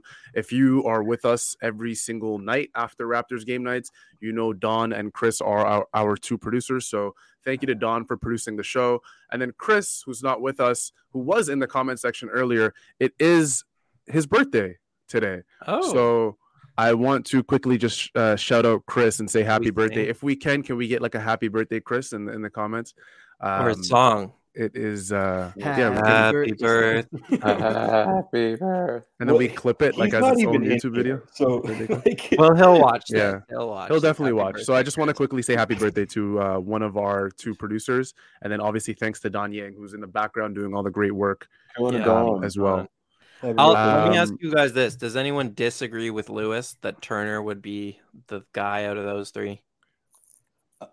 Go. go uh, yes. I cited your piece, Aiden. What is this? I just I, I really don't like Turner is my problem. Can I say why first? There you go. Okay, so this is the thing with Myles Turner. We we we acquire him for whatever the package is, guys. And the thing we've been hearing with Myles from the Indiana side over and over and over again is that he's not happy with his role. And when a guy says he's not happy with his role and his roles, he feels like his role is being minimized and he can be a much uh, more impactful player. That usually means he's not getting enough shots. Like that's the that that's an easy way for him to say, you know, I'm not getting um, the shot volume that I want. Now, Myles Turner is going to come to a Toronto Raptors team who's obviously more competitive than the Indiana Pacers, but his role is likely going to be the same in Indiana, if not lessened by just a little bit. Will Myles Turner be happy in that situation with Toronto? And I think that's a real question that people have to ask because this is the main, I think this is the primary reason why Myles wants to leave Indiana. This is why over and over again, we keep hearing Myles is a guy at the trade deadline. Feels like it's been happening for ten years straight, even though he's been in the league for what, seven years, six years. Um, it's Good just, point. It's something to really think about is, is, is Myles' role. And I don't think with the guys we have now that his role is going to expand into this thing where, um, you know, he'll be super happy at the end of the year. And people will say, you know, winning will change things and winning makes people accept lesser roles. But I don't know. I feel like every N B A player has a little bit of ego to them, and which isn't a bad thing, obviously. And I think every N B A player believes that they can be they can do more than they're asked to do. And um, I think Myles is looking at this personally as a situation where I want to go to a team where my role is going to expand and I can be the player I think I can be. And I don't know if he can do that with the Toronto Raptors. So, um, yeah, can I, just I did. I just wanted to throw that in really quick. I don't know if the volume will be a problem. Like we were saying earlier, think about how many open corner threes Precious would have if he took them. Think about the Chris Boucher minutes that like Boucher, Siakam, O G, Trent, VanVleet lineup. Like just replace Boucher with uh, with Turner there. All those open but, threes. Like, but where is he, Kyle, in the pecking order? Where where where would you put Myles Myles Turner? In I the don't think he'll order? Care. He's going to be knocking down open corner threes and like running and high fiving Nick Nurse on his way back down the floor. Like I don't oh. think it's like a like he doesn't need low post touches. He's going to be getting a yeah. lot of open shots. Mm, that's fair. Just putting it out there. You guys remember that story about Zion being furious about being serenaded? Like, his G M played the piano for him. I always... Who's the first player going to come to Toronto? Nick Nurse is going to play him a, a song on the guitar. He's going to be like, what is... That could be Turner. He he might hear Nick Nurse playing a song for him and be like, I need out of this city immediately. Yeah, but then Masai will just put an arm around him and be like, listen, we win here. This is what You're we fine. do. And You're he'll be like... Here. He's like, I'm in. I, yeah. I, I'm with Sahal. I just... I don't think Turner is going to buy into what we want, like based on Lou what you're saying. Like I agree, that's exactly the kind of big we would want, and and and they run an offense around Saboner and and Turner's in the corner, and like I, I think actually said it something, something similar is going to happen would happen with Toronto, and mm-hmm. I don't frankly I don't know that we want Turner doing any back to the basket stuff anyway, so that's Let why me say I that. would go what's that I would say this, though, like Nick Nurse let Precious Achiuwa bring the ball up the court in uh, Summer League uh, for the first twenty games of the season. Like, Nurse lets guys have the freedom until they're so bad that he's just like, all right, sorry, we I tried, but like, we're done. So I feel like Turner would get a lot more opportunity than he got in Indiana. Maybe not in the playoffs or this season, but like in general, Nurse gives his players a lot of freedom. So I think sure. if if he really can do these things that he thinks he can do, in terms of he thinks he can be more than a spot-up shooter and a rim runner, then I think he'll get those opportunities in Toronto. It's just a matter of whether he'll actually succeed doing them. Um, but yeah, I don't buy into reporting like too hard when, when you hear like a guy come out and say that. Like, he's clearly not happy in Indiana. And I think that if he found a place where he was happy, even if he was technically the fifth option in the starting unit, um, I don't think that's enough of a tr- reason not to get him. Yo, are we sure he'd start? Yes. I, I think it is worth mentioning, though, they ran Nate Bjorkgren out of town there in Indiana. Oh, like, I didn't I didn't even think about that. So he, yeah. They did not like Nate at all. They ran him right back to Toronto. They ran him right that's, back yeah. to Toronto. So and now they're worse for it. How's their relationship? I couldn't imagine it's very good. Before I we go, know, guys, because I'm I gotta go know. really soon. Yeah. Sorry, Aiden. This is the second time I'm cutting you off. So I'm not picking on you. This is not personal. Um, really quick, I'm going to go with Jakob Poeltl. I think he's a premium Khem Birch. I think Khem Birch, when healthy at his best, is the perfect fit with the core guys that the Raptors have. And I think Poeltl is an even better version of that. Much better rim protector, much better screen setter, uh, run, uh, rim. Very good rim runner. I think Poeltl is a guy that the Raptors should probably target. I don't know if San Antonio is willing to get rid of a guy like that, because he is still relatively, um, you know, young in N B A age. He's not obviously not twenty-two, twenty-three, but um, I believe he's in his mid mid to late twenties. So um, I'm going to go with Jakob Poeltl, but I do like the two other options, especially Turner, but only with the caveat that he buys in. And I don't, I just still, I'm kind of iffy on it. I don't know. So that's going to be the last thing I say. Guys, if you're watching this, uh, I appreciate you. I really have to go. I said I would be gone at three fifty p.m. Eastern time. Um, so yeah, I actually initially said three thirty, but I love this a lot. So um, bye, guys. Bye. Good to have you. You dude. Take care. Uh, anyone have any last thoughts on the center stuff? I, yeah, I, I think if no one's going to talk about Holmes, uh, it's worth you're mentioning. I was going to say the same Get thing. Sam's it's worth mentioning here. That like Holmes is kind of a nice medium between those two players. Like, I mean, he's the best of the just yeah. as purely like talented players. I think he's like a, a fair amount better than either of those other two really? centers. Oh yeah, but I think defensive defensively, he's like maybe a shade worse than Poeltl. Nothing significant. And offensively, he's he. I think he's just miles better. Yeah, I think he's the best offensive player for sure. You disagree with that so much, and, and I think I he would. Eyes. I think he would fit in when we talk about like spacing. He provides a level of spacing that's not Turner level of spacing, but his push shot would be immensely valuable in this offense. Like, yeah, remember when I said so Car- many opportunities. Remember when I said Caris's floaters are aren't wanted here? You know whose floaters we do want? Yeah.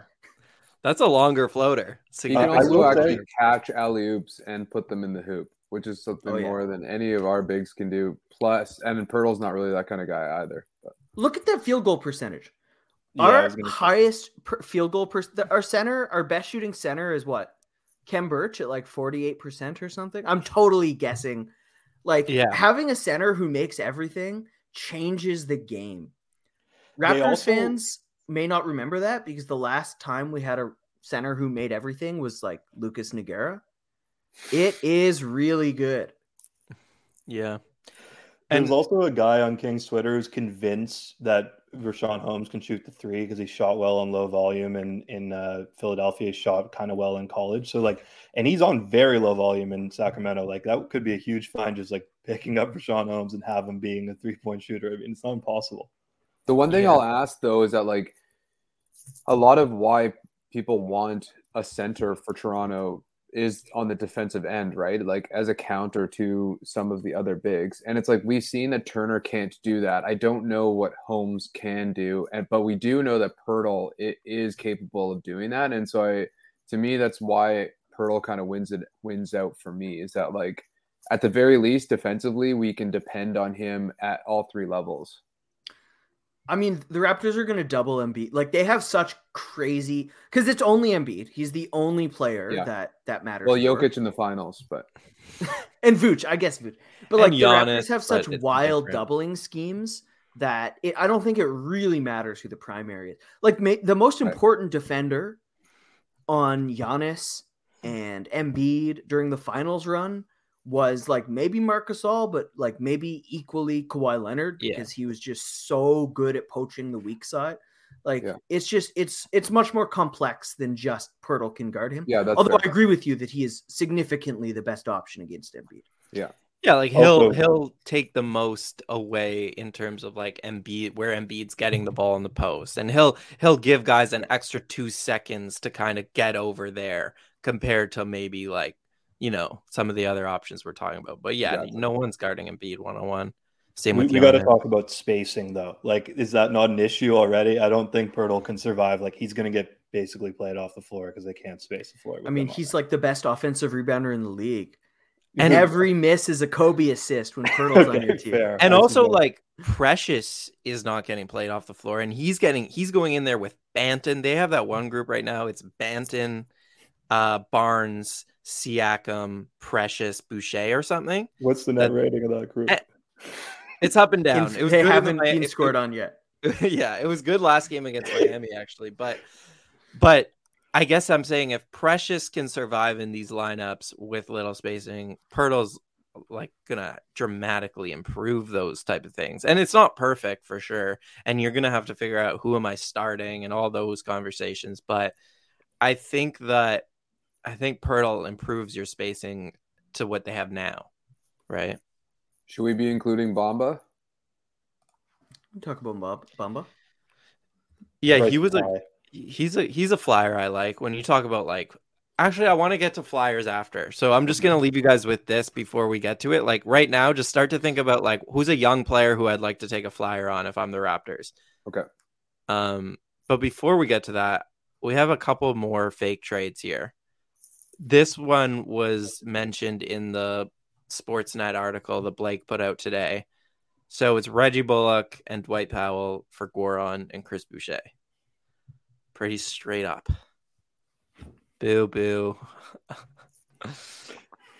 I mean, you get two rotation players for one rotation player. Yeah, I would do it. They're so thin. Like, sure. But, yeah. but I don't know that Bullock is... that big. Like, he's so one-dimensional offensively, and Powell I don't think gives you that much more than what Precious is already giving you. No, I, I think this is a good segue into like whether or not the Raptors should be even looking to move Chris Boucher, because like he's yeah. their only valuable he's their only reliable bench piece. He's one of the only reliable floor spacers now that he's shooting his shooting's picked up a little bit. He's actually improving on the defensive end. Like, I get that he was really poor to start the year. Maybe he's a streaky player. Maybe this is just a hot streak and he'll go back to his his usual Chris Boucher ways to end the year. But like, I'm not in favor of moving Boucher unless it's for one of the aforementioned bigs, like the Poeltls or the the Richaun Holmes or the et cetera Turners of the world, because like he's the only valuable piece off the bench. As much as it pains me to say this as a member of the Long Boy gang and a Slim Jim subscriber, uh, I would trade Chris Boucher. And the reason is, like, it's it's not about how he's playing right now. It's just about I don't see them re-signing him. And uh, if you're a team in the position that the Raptors are in, you have to make – you can't let another guy walk for nothing, I guess. And I just don't think they would re-sign him, considering kind of what they need in terms of a center down the line and all the power forwards they already have. I know like they want to play this way, but are you going to commit another twenty million or whatever into Chris Boucher? I wouldn't personally. I don't see the Raptors front office doing it. And so if I can get, you know, this package, it's nothing special. Um, but if you can get anything that kind of fits your long-term outlook a little bit better, I would do it. And this one I like because, okay, Dwight Powell's not like a significant upgrade, but you can flip him next season. You know, that's an eleven million dollars salary that could become really useful next trade deadline or in the offseason. And then Reggie's just a shooter, and God knows we need it. I mean, you want an eleven million dollars salary, you can just sign Lorenzo Brown. Like, I, I, I, I, I will only talk about Lorenzo Brown today. I Where is he right now? Lorenzo Brown is hearing this like, I'll take it. He's like, he's what? in the room. He's in the room with Louis. He's like, yeah, no, right. But I, I think I, what, my point is, I, I disagree with the conception of you can't let another guy walk. I mean, like, sure, it's bad to have stars walk. Like, having Kawhi Leonard walk was a bad thing for the franchise. Uh, I don't think Marc Gasol or Serge Ibaka, you know, in hindsight, were saving that Tampa season. And so you like, so a star walks versus trading him for, or so a non-star walks versus trading him for Dwight Powell. Is the future of your franchise conceivably altered? And if the, my point is, if what you're doing it for is a trade chip, you're kicking the mid-range salary down the road from one year to two, you can sign anyone for that mid-range salary. It doesn't matter. Uh, and so I, I, I don't think Chris Boucher not being re-signed is a reason to trade him. Uh, And he's playing really well. He, he's doing stuff that the Raptors don't really have anywhere else on the rotation. Uh, so uh, at the same time, you know, Dwight Powell's a very good player. He does the same smart things on defense that Boucher has been doing recently. Um, so uh, I'm, I agree with you, but for reasons that ultimately disagree, I think. I I was so on board of trading Boucher. And now, and then the pendulum swung fully in the other direction, and now I don't know what to do. But I, because I do think he has a lot of value for a playoff contending team. Like if he does what he's been doing for us for like a top Western Conference team, that's so valuable. And so I think we could really extract a lot for him and do an analogous kind of Norm Powell trade where another team signs or trades for Boucher intending to sign him for two additional years. And we get a younger guy that's like, that kind of does the same thing for a longer, longer period of time. Makes a lot of sense to me. Milk Boucher. One way to phrase it. Um, But at the same time, like, because I want to go to the Eastern Conference Finals, I'm kind of like, fuck it, let's just take him and, and roll with it and see what happens. Maybe we can do a sign and trade in the off season. I, I I just want to add, like, we're talking about, oh, we don't want to, like, take on salary. We don't want to pay Boucher. But, like, in this trade, we're taking on other salary. What difference does it make? We're taking on other years. Like, well, Boucher, I guess, I guess what I was years saying. And years down the road. But next year, like, next summer, there's practically no difference between paying Boucher or absorbing these guys. No, but what I was saying is that, you know, Dwight Powell, there's your third center. I think it's something the roster's missed this season. And then Reggie Bullock, you know, plays a completely different position. So I'm saying more so like the overlap with those two players is significantly less so than than what I see Boucher's overlap being next season when Scottie's doing more and, and on and on. Um, I do like but, getting one for two. I, that makes a lot of sense to me. It's also for me, I think I've watched too much Chris Boucher to trust him in the playoffs. Like you guys maybe disagree with that, but like, if we're being honest, he doesn't have a track record in the playoffs, right? This would be his first rotational big like minutes in the playoff situation. And I've never seen it. And I, I, I admit that he's really thriving in the role that he's in right now. But if you could get some real value for him, I would. And this is not like my ideal Boucher trade package. I actually think he has the value of like a protected first round pick. And if you can get that, I would rather get that. Um, but, but I'm just saying, like, generally speaking, I wouldn't be too like strict about holding on to him for those reasons. Yeah. Maybe it's the value. That's the problem for me. Cause I think actually both of these guys, like this isn't maximizing the value of either of these guys, but we can move on. Yeah. Well, okay. Do we I'm have another trade you want to put on? Oh, here. Oh yeah. I like this one Absolutely too. Actually. No. Uh, this is this is a good one to talk about as well. Kelly Olynyk and Corey Joseph for Goran and Malachi Flynn. Um, I wonder. I'm gonna look up if Kelly is his contract fully guaranteed. Anyone know? I'll look it up. He has at least one more year, doesn't he? Well, it says three years there, but I wonder if there's an option. Uh, I like I this is like if Goran can't get you anything, which based on the rumors suggests he can. I don't really want I don't really want these guys. But it's better than nothing. It's better than buying out Goran. I do I do agree with that. I mean, is it though? Because if you buy out Goran, you get under the luxury tax bill if you give something back, which means you can finally sign that fifteenth roster spot. So I, I don't hate buying out Goran. Um, no, but I think in this situation, oh no, the Raptors are taking on money. Wait, who's taking on money here? No, yeah, the Pistons would be taking on money. So the Raptors, I think they would be ducking under it enough to, to sign that fifteenth player. Yeah. Olenek's interesting. I mean, like he he brings more offensively. He makes quicker decisions.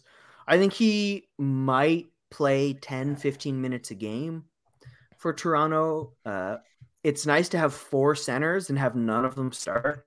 That's just a fun, interesting rotation choice. We're the anti-Cleveland Cavaliers. And they're and they're yeah, all undersized. It's not even like they're center centers, you know? Yeah, four small centers. It's perfect. Yeah. No, I think I agree with this comment. Uh, I feel like it's a little bit of a risky contract. It's fully guaranteed. So, you know, he was hurt all of this year. It's a little risky. There's definitely some risk involved for three years. Um, but yeah, not not the sexiest trade. I, I'm definitely all the way out on Corey Joseph, but I think Olynyk could help this team. Can can I just say, it just falls into the category of like, just get all Canadians. Like it's what you do in N B A two K if you like want to start do like a different type of franchise. Like I'm not in on this at all. I couldn't be more out, honestly. Okay, I want to go to – that's enough fake trades for now, but why don't we talk about the question I asked you guys before, which is – Lewis kind of said it. This is their free agency, right, for the Raptors. So if you have an opportunity to get a guy like Gary Trent in the situation where they flipped an older Norman Powell for a young player in Gary Trent who they saw some upside in and they re-signed and it's worked out really well, about as well as you could have ex- hoped it would. Are there any guys like that who are on maybe the younger side, maybe haven't worked out so well uh, on the current team that they're on that you would like the Raptors to take a flyer on, maybe using the Boucher or the or the Goran contract to get? If anyone, yeah, go for it, Aiden. I have three. Okay. okay. One, I put in the my trade article and I started here, which was um, Jalen Smith for Boucher. Kind of like a same kind of prototype. He's, I think he's a little bit slower foot speed, but um, and he's a U F A, which makes it a little bit more difficult. But I, but I think he can only get paid so much. But so just kind of an interesting guy to explore, um, and really analogous to the Norman Gary kind of thing. Get younger, same prototype. So I like that one, and Phoenix could really use Boucher. The other one is some kind of package with Yuta and Boucher for Moses Moody. I think like I think Kuminga's playing really well and Moody's kind of going to be like a project. And I think Yuta and Boucher boost uh, the Warriors bench nicely and really fit into what they're doing. Uh, we might have to give up a pick, but I feel like uh, that could be a little steal. And then my last one is Jalen Noel out of uh, from Minnesota. Another like kind of combo guard. He doesn't shoot very well, which is a problem, but Um, I like I like his game, and I think um, Minnesota also wants to make a run for the playoffs, so we could send send guys to kind of fill the ranks of their bench. Those are good ideas. Yeah, yeah. I like. Smith. I'm all in on the, the the Smith. Like, I think he's incredible young talent, and they're not going to pay him. Like, there's a there's that's like an arbitrage situation in which like the Suns aren't willing to play to pay him at all. And this is the type of situation that smart franchises take advantage of because he's going to be cheap. Yeah, I yeah. like that he can play the four and the five. Like, that's immediately intriguing at his age. I thought he was exclusively a five coming out, but he shot the three. Like, he's shooting the three pretty well. He has some decent foot speed. I like him for sure. And he's the perfect, like, Raptor, let's be honest. Totally. A, a guy similar to Smith also is Zeke Naji. With Denver, like same kind of idea, a four or five kind of combo guy who has like some potential. Najee doesn't wear glasses, though. We got to give credit to the, the one of the true, few guys in the N B A who's willing to wear glasses. That's true. Or I think that that's interesting, weird? though, because I think Boucher is the type of player that the Suns could maybe be interested in. And even yeah. the Warriors. Well, yeah. the Warriors taking Boucher back would be accepting that they like screwed up his development. Right. uh, teams, I, I might just be like totally making this up. But just it seems like teams try not to trade for players that they had and then gave up and then got yeah. good after. Like people want the Raptors to get O'Shea Brissett back, and I would love that. Brissett's my guy. Brissett's my guy. He's super like wonderful human being, but I just don't think the Raptors would do that. But Lewis, I just thought of the perfect trade though. You O'Shea get Brissett? No, no, you do Boucher for uh, for the glove. The kitten. Yeah, mitten. that's, I mean, another I mean, guy. the mitten. Did. The mitten. The kitten. Right? Just that would just Raptors. be the perfect. Both teams messed up. Everybody yeah. everybody goes home happy.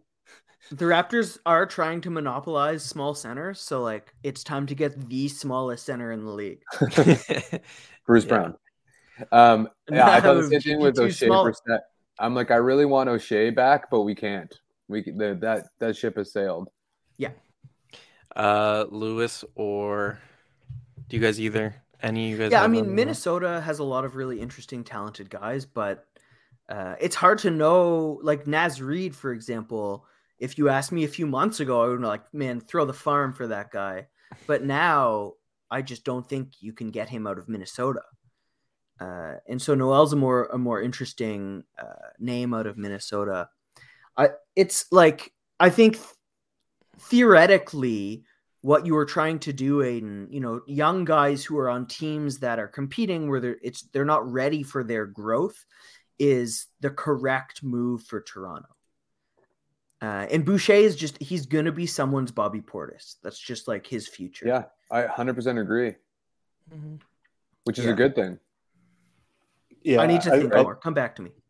I, I, first of all, I like that you said Bobby Portis. Like he's like, you know, like a, a grandfather Portis. Um, I love, of all, I love um, Bobby P. By the way, just the uh, the Moody trade. I think the price. I don't think it's there. I, they, you're talking about like admitting you screwed up. Like they just drafted him. They had the option to trade him for kind of package him for a, a win now piece. Like I don't see the Warriors moving on from Moody just for Chris Boucher. It's going to take a lot. It's going to take a pick and you take a decent pick. Yeah. Okay, I'll do my guy if no one else has one. And my guy is this guy. But um, got um, got all the Canadians is where I'm at. So I'm biased. I'll say that right off the bat. I'm biased because what Nikhil did for Team Canada was really impressive to me. And it has not translated to the N B A this season. But that's a situation where this kid's had three coaches, I think, in like as many years. He's played with Zion and then no Zion and then Zion. And then like the team is changing every year fundamentally. He has not had an easy adjustment to the N B A. And like this season has not been the breakout that a lot of people expected. And the three point shot has kind of come back down to earth. But as a developmental project who could even give you some minutes right now off the bench, I think he's like the perfect kind of guy who also, I think, gives you something that the Raptors don't, again, have, sorry, very much of off the bench, which is he's a really crafty player who can get to the rim. And he's had some, you know, he's had differing degrees of success doing that uh, for a number of reasons. But I think the potential is is really, it's pretty high. He's like twenty-three years old. And I just think like once in a while, he'll, he'll bust out a dribble package and let's get by his man and just like crafty finish at the rim. And you're just like, more of that, please. And I, I like him. I, I think he's, yeah, go ahead, Lou. I think he's probably like three, four years away from being the rotation guy he's going to end up at. Uh, which is, I mean, that's the Precious Achiuwa, um, like timeline, right? So I think a lot of what we're talking about here is what's the timeline for this Raptors team? Are they going to be, because we all know the goal is contention. Like Masai ha, is very open that he's not going to try to build a second round team that is successful but goes home every year? And are they going to try to contend in two years? Uh, in which case, a guy like uh, Nikhil isn't like super helpful. They're going to try to contend in five years. So there's a lot of questions, uh, you know, that go into which guy you're targeting. I think Jalen Smith, for example, that's that's a closer timeline, right? Yeah, yeah. I don't necessarily agree. I don't think he's three, four years seems like a longer time, like in terms of the Raptors bench. Like, I'm not sure if he's three, four years from being a contributor at the Raptors on the Raptors bench. There aren't many. I mean, options. New Orleans worse, and that is that that is true. But he's he's in a different situation. He's going to have more open shots in Toronto. He's going to like be in a better, a more a more welcoming structure, et cetera. Um. I just, again, it's like a, it's a price thing. It just feels like I don't know what the Raptors have to give up that New Orleans willing to like move off a guy so quickly. I don't know. Yeah. um, what does this mean? Uh, any, any last, anyone else? Claxton? Can I float Mo Bamba? Yeah. Mo, Mo Are we Bamba. allowed to float Mo Bamba? All I'll yeah. say is, like, if Mo Bamba was available at the whatever, let's say the Raptors are picking like twenty-first this year, would the Raptors draft him? Easily, right? Mm-hmm. Like, he still he still has the physical profile. He still has like the the traits that you're looking for. Oh my god! Oh my god! Sorry. So good. I have Aiden as top left here. Yeah, I'm I trying to figure out if that's me or not because I'm ready to. I think Am it I is. top left? There's no uh, way. Aiden's the um, guy who actually knows basketball here. He's the yeah, guy exactly. who coaches. It's the, it's and... the only yeah. guy who knows how to play well. Well, I wouldn't go that far. Um. Anyway, I think Mo still has the trade. So if it takes like a Boucher plus an unpro- unprotected first round pick, even Boucher plus an unprotected first and a swap next year type thing, I don't care. I, I'm I'm all the way in on Mo Bamba. They're gonna have to pay him, and that's really the biggest, like the biggest issue here, the biggest roadblock on the venture for most teams. And that's the reason that it's so hard to gauge his value around the league. But I don't know. It, he still has traits and the physical profile. And at the end of the day, it's like when you, when you t- talk about guys who are like in situations like Orlando or New Orleans, et cetera, it's like, just get him in the door and we'll figure him out. They, they had a effed up life there. Um, Oren, going back to Nah, I think someone said to me once that like, those like six four, six five. I he's six four, six five, right? Yeah, he's like six five. Those combo guards, they take a long time to develop. They're kind of like those second second contract type guys. So it's like to Lou's point is that is like timeline wise, it's like, do, are we willing to pay to find out? Because it's gonna, it might take a little bit of time for him to like really hit his peak, which I think is very possible. Like, I think you're right. He has the skill set. It's just like, how raw is he currently? Yeah. And I mean, ideally you're getting a guy who can do both, right? Who can contribute now, yeah, uh, work through mistakes and then ha- peak a few years from now. And even Precious is, he's contributing right now and he's getting better as the season goes along. So yeah. And that's Mo Bamba too. Like, to know whether the Raptors are willing to pay the currency, which is both money and playing time, to develop a guy, you have to look at it from Nick Nurse's perspective. And sure, Mo Bamba or Nah might be might put up thirty-point games once a month and might flash all this, you know, spectacular promise. But if they're not able to contribute most of the time they're on the floor in one way or another, then they're not going to pay that cost.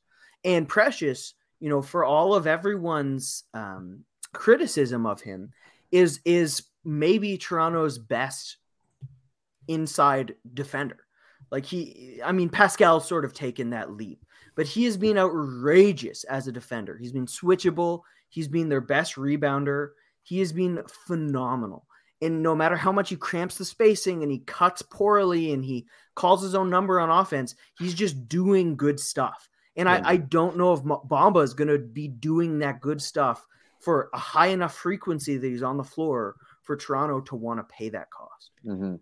This is the part of the show we made an hour and forty minutes in. This is the part of the show where we start to talk about Pascal's improved rim protection. All right, guys, let's really delve into it now.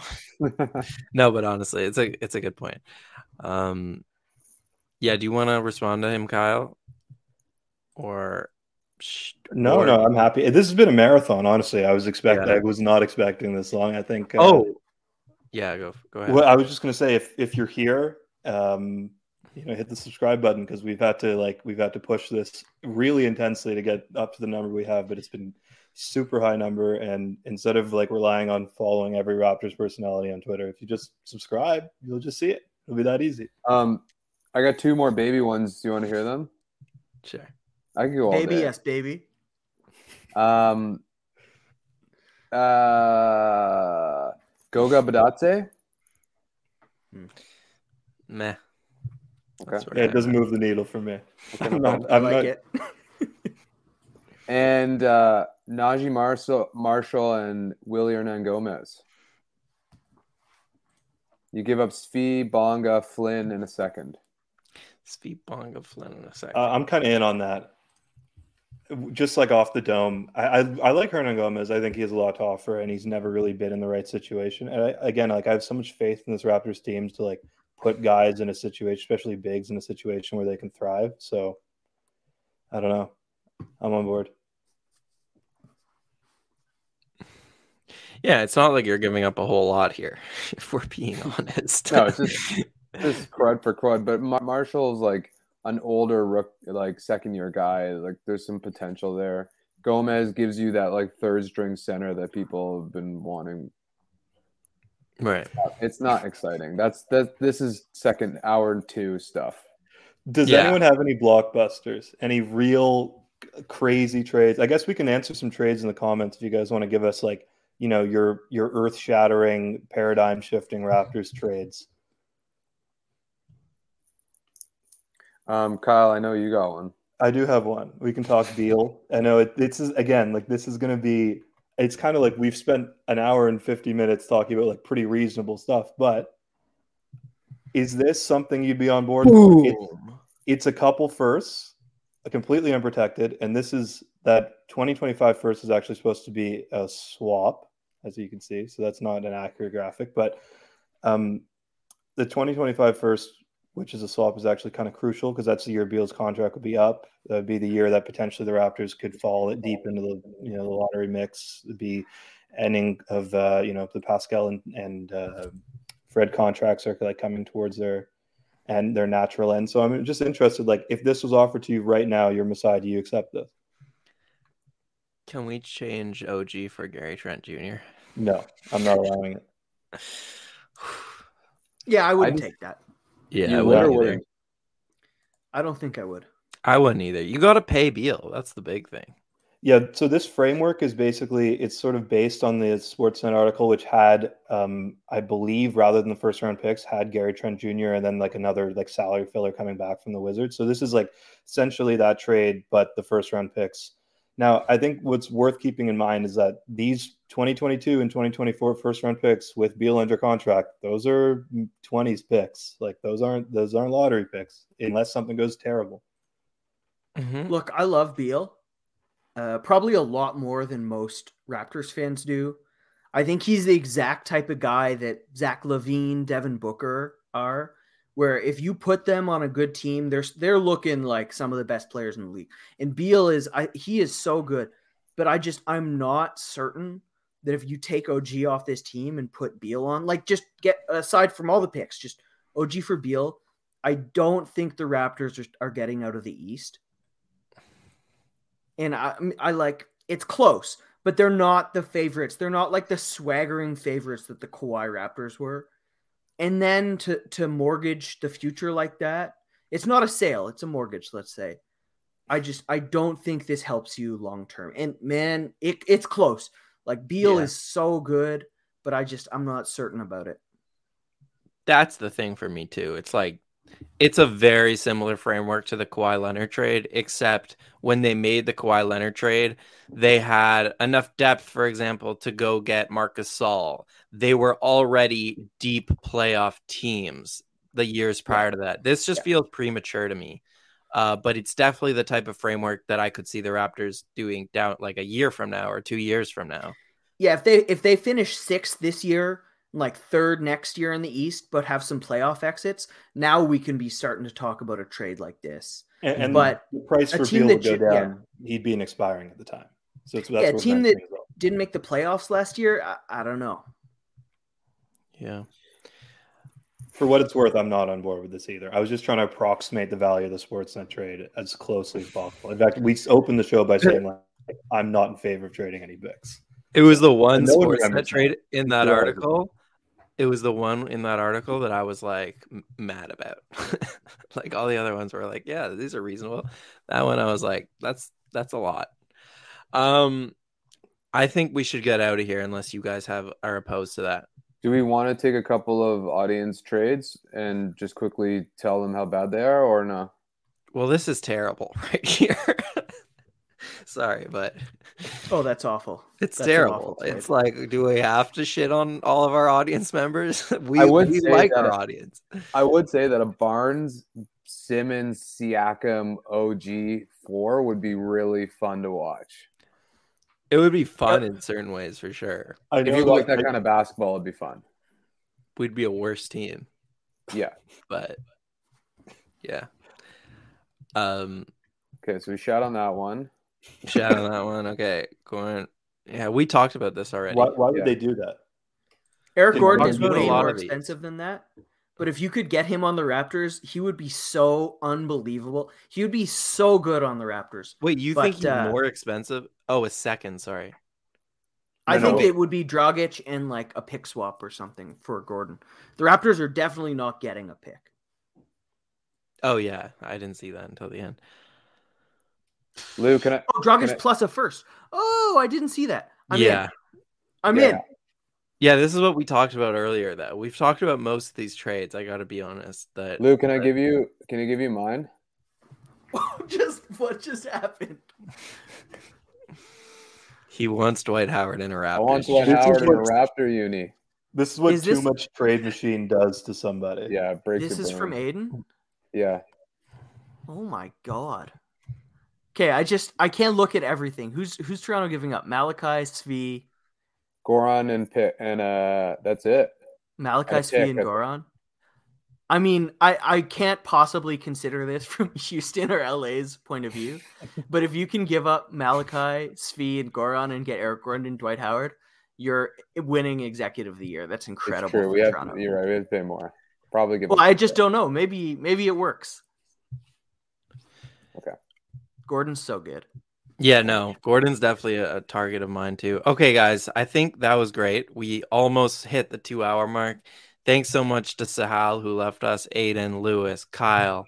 Thank you to all of our live viewers. We know that we had a lot, and we really appreciate all of you. And I, I want to say that for anyone listening, we are going to go live at two p.m. on February tenth and do this again during the actual trade deadline. We did the same thing last year. It was a whole lot of fun.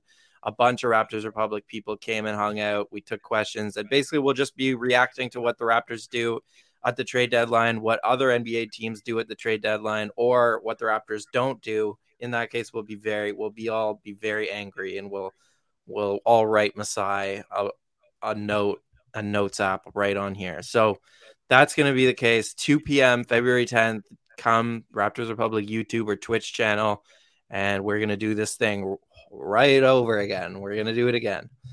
Um, but yeah, do you guys have any last words before we get out of here? I think it's funny no, that Chris thanks. had to go and then came back in the time we were broadcasting. Yeah. Happy birthday, that's, Chris. That's true birthday celebration. Yeah. I love yeah. you, buddy. That's that's my final thought. Thanks for having us, guys. And thanks, Don. You did a wicked job. Yeah. Happy birthday to producer Chris. Thank you, Don, behind the scenes. Just a quick boop just for helping us out there.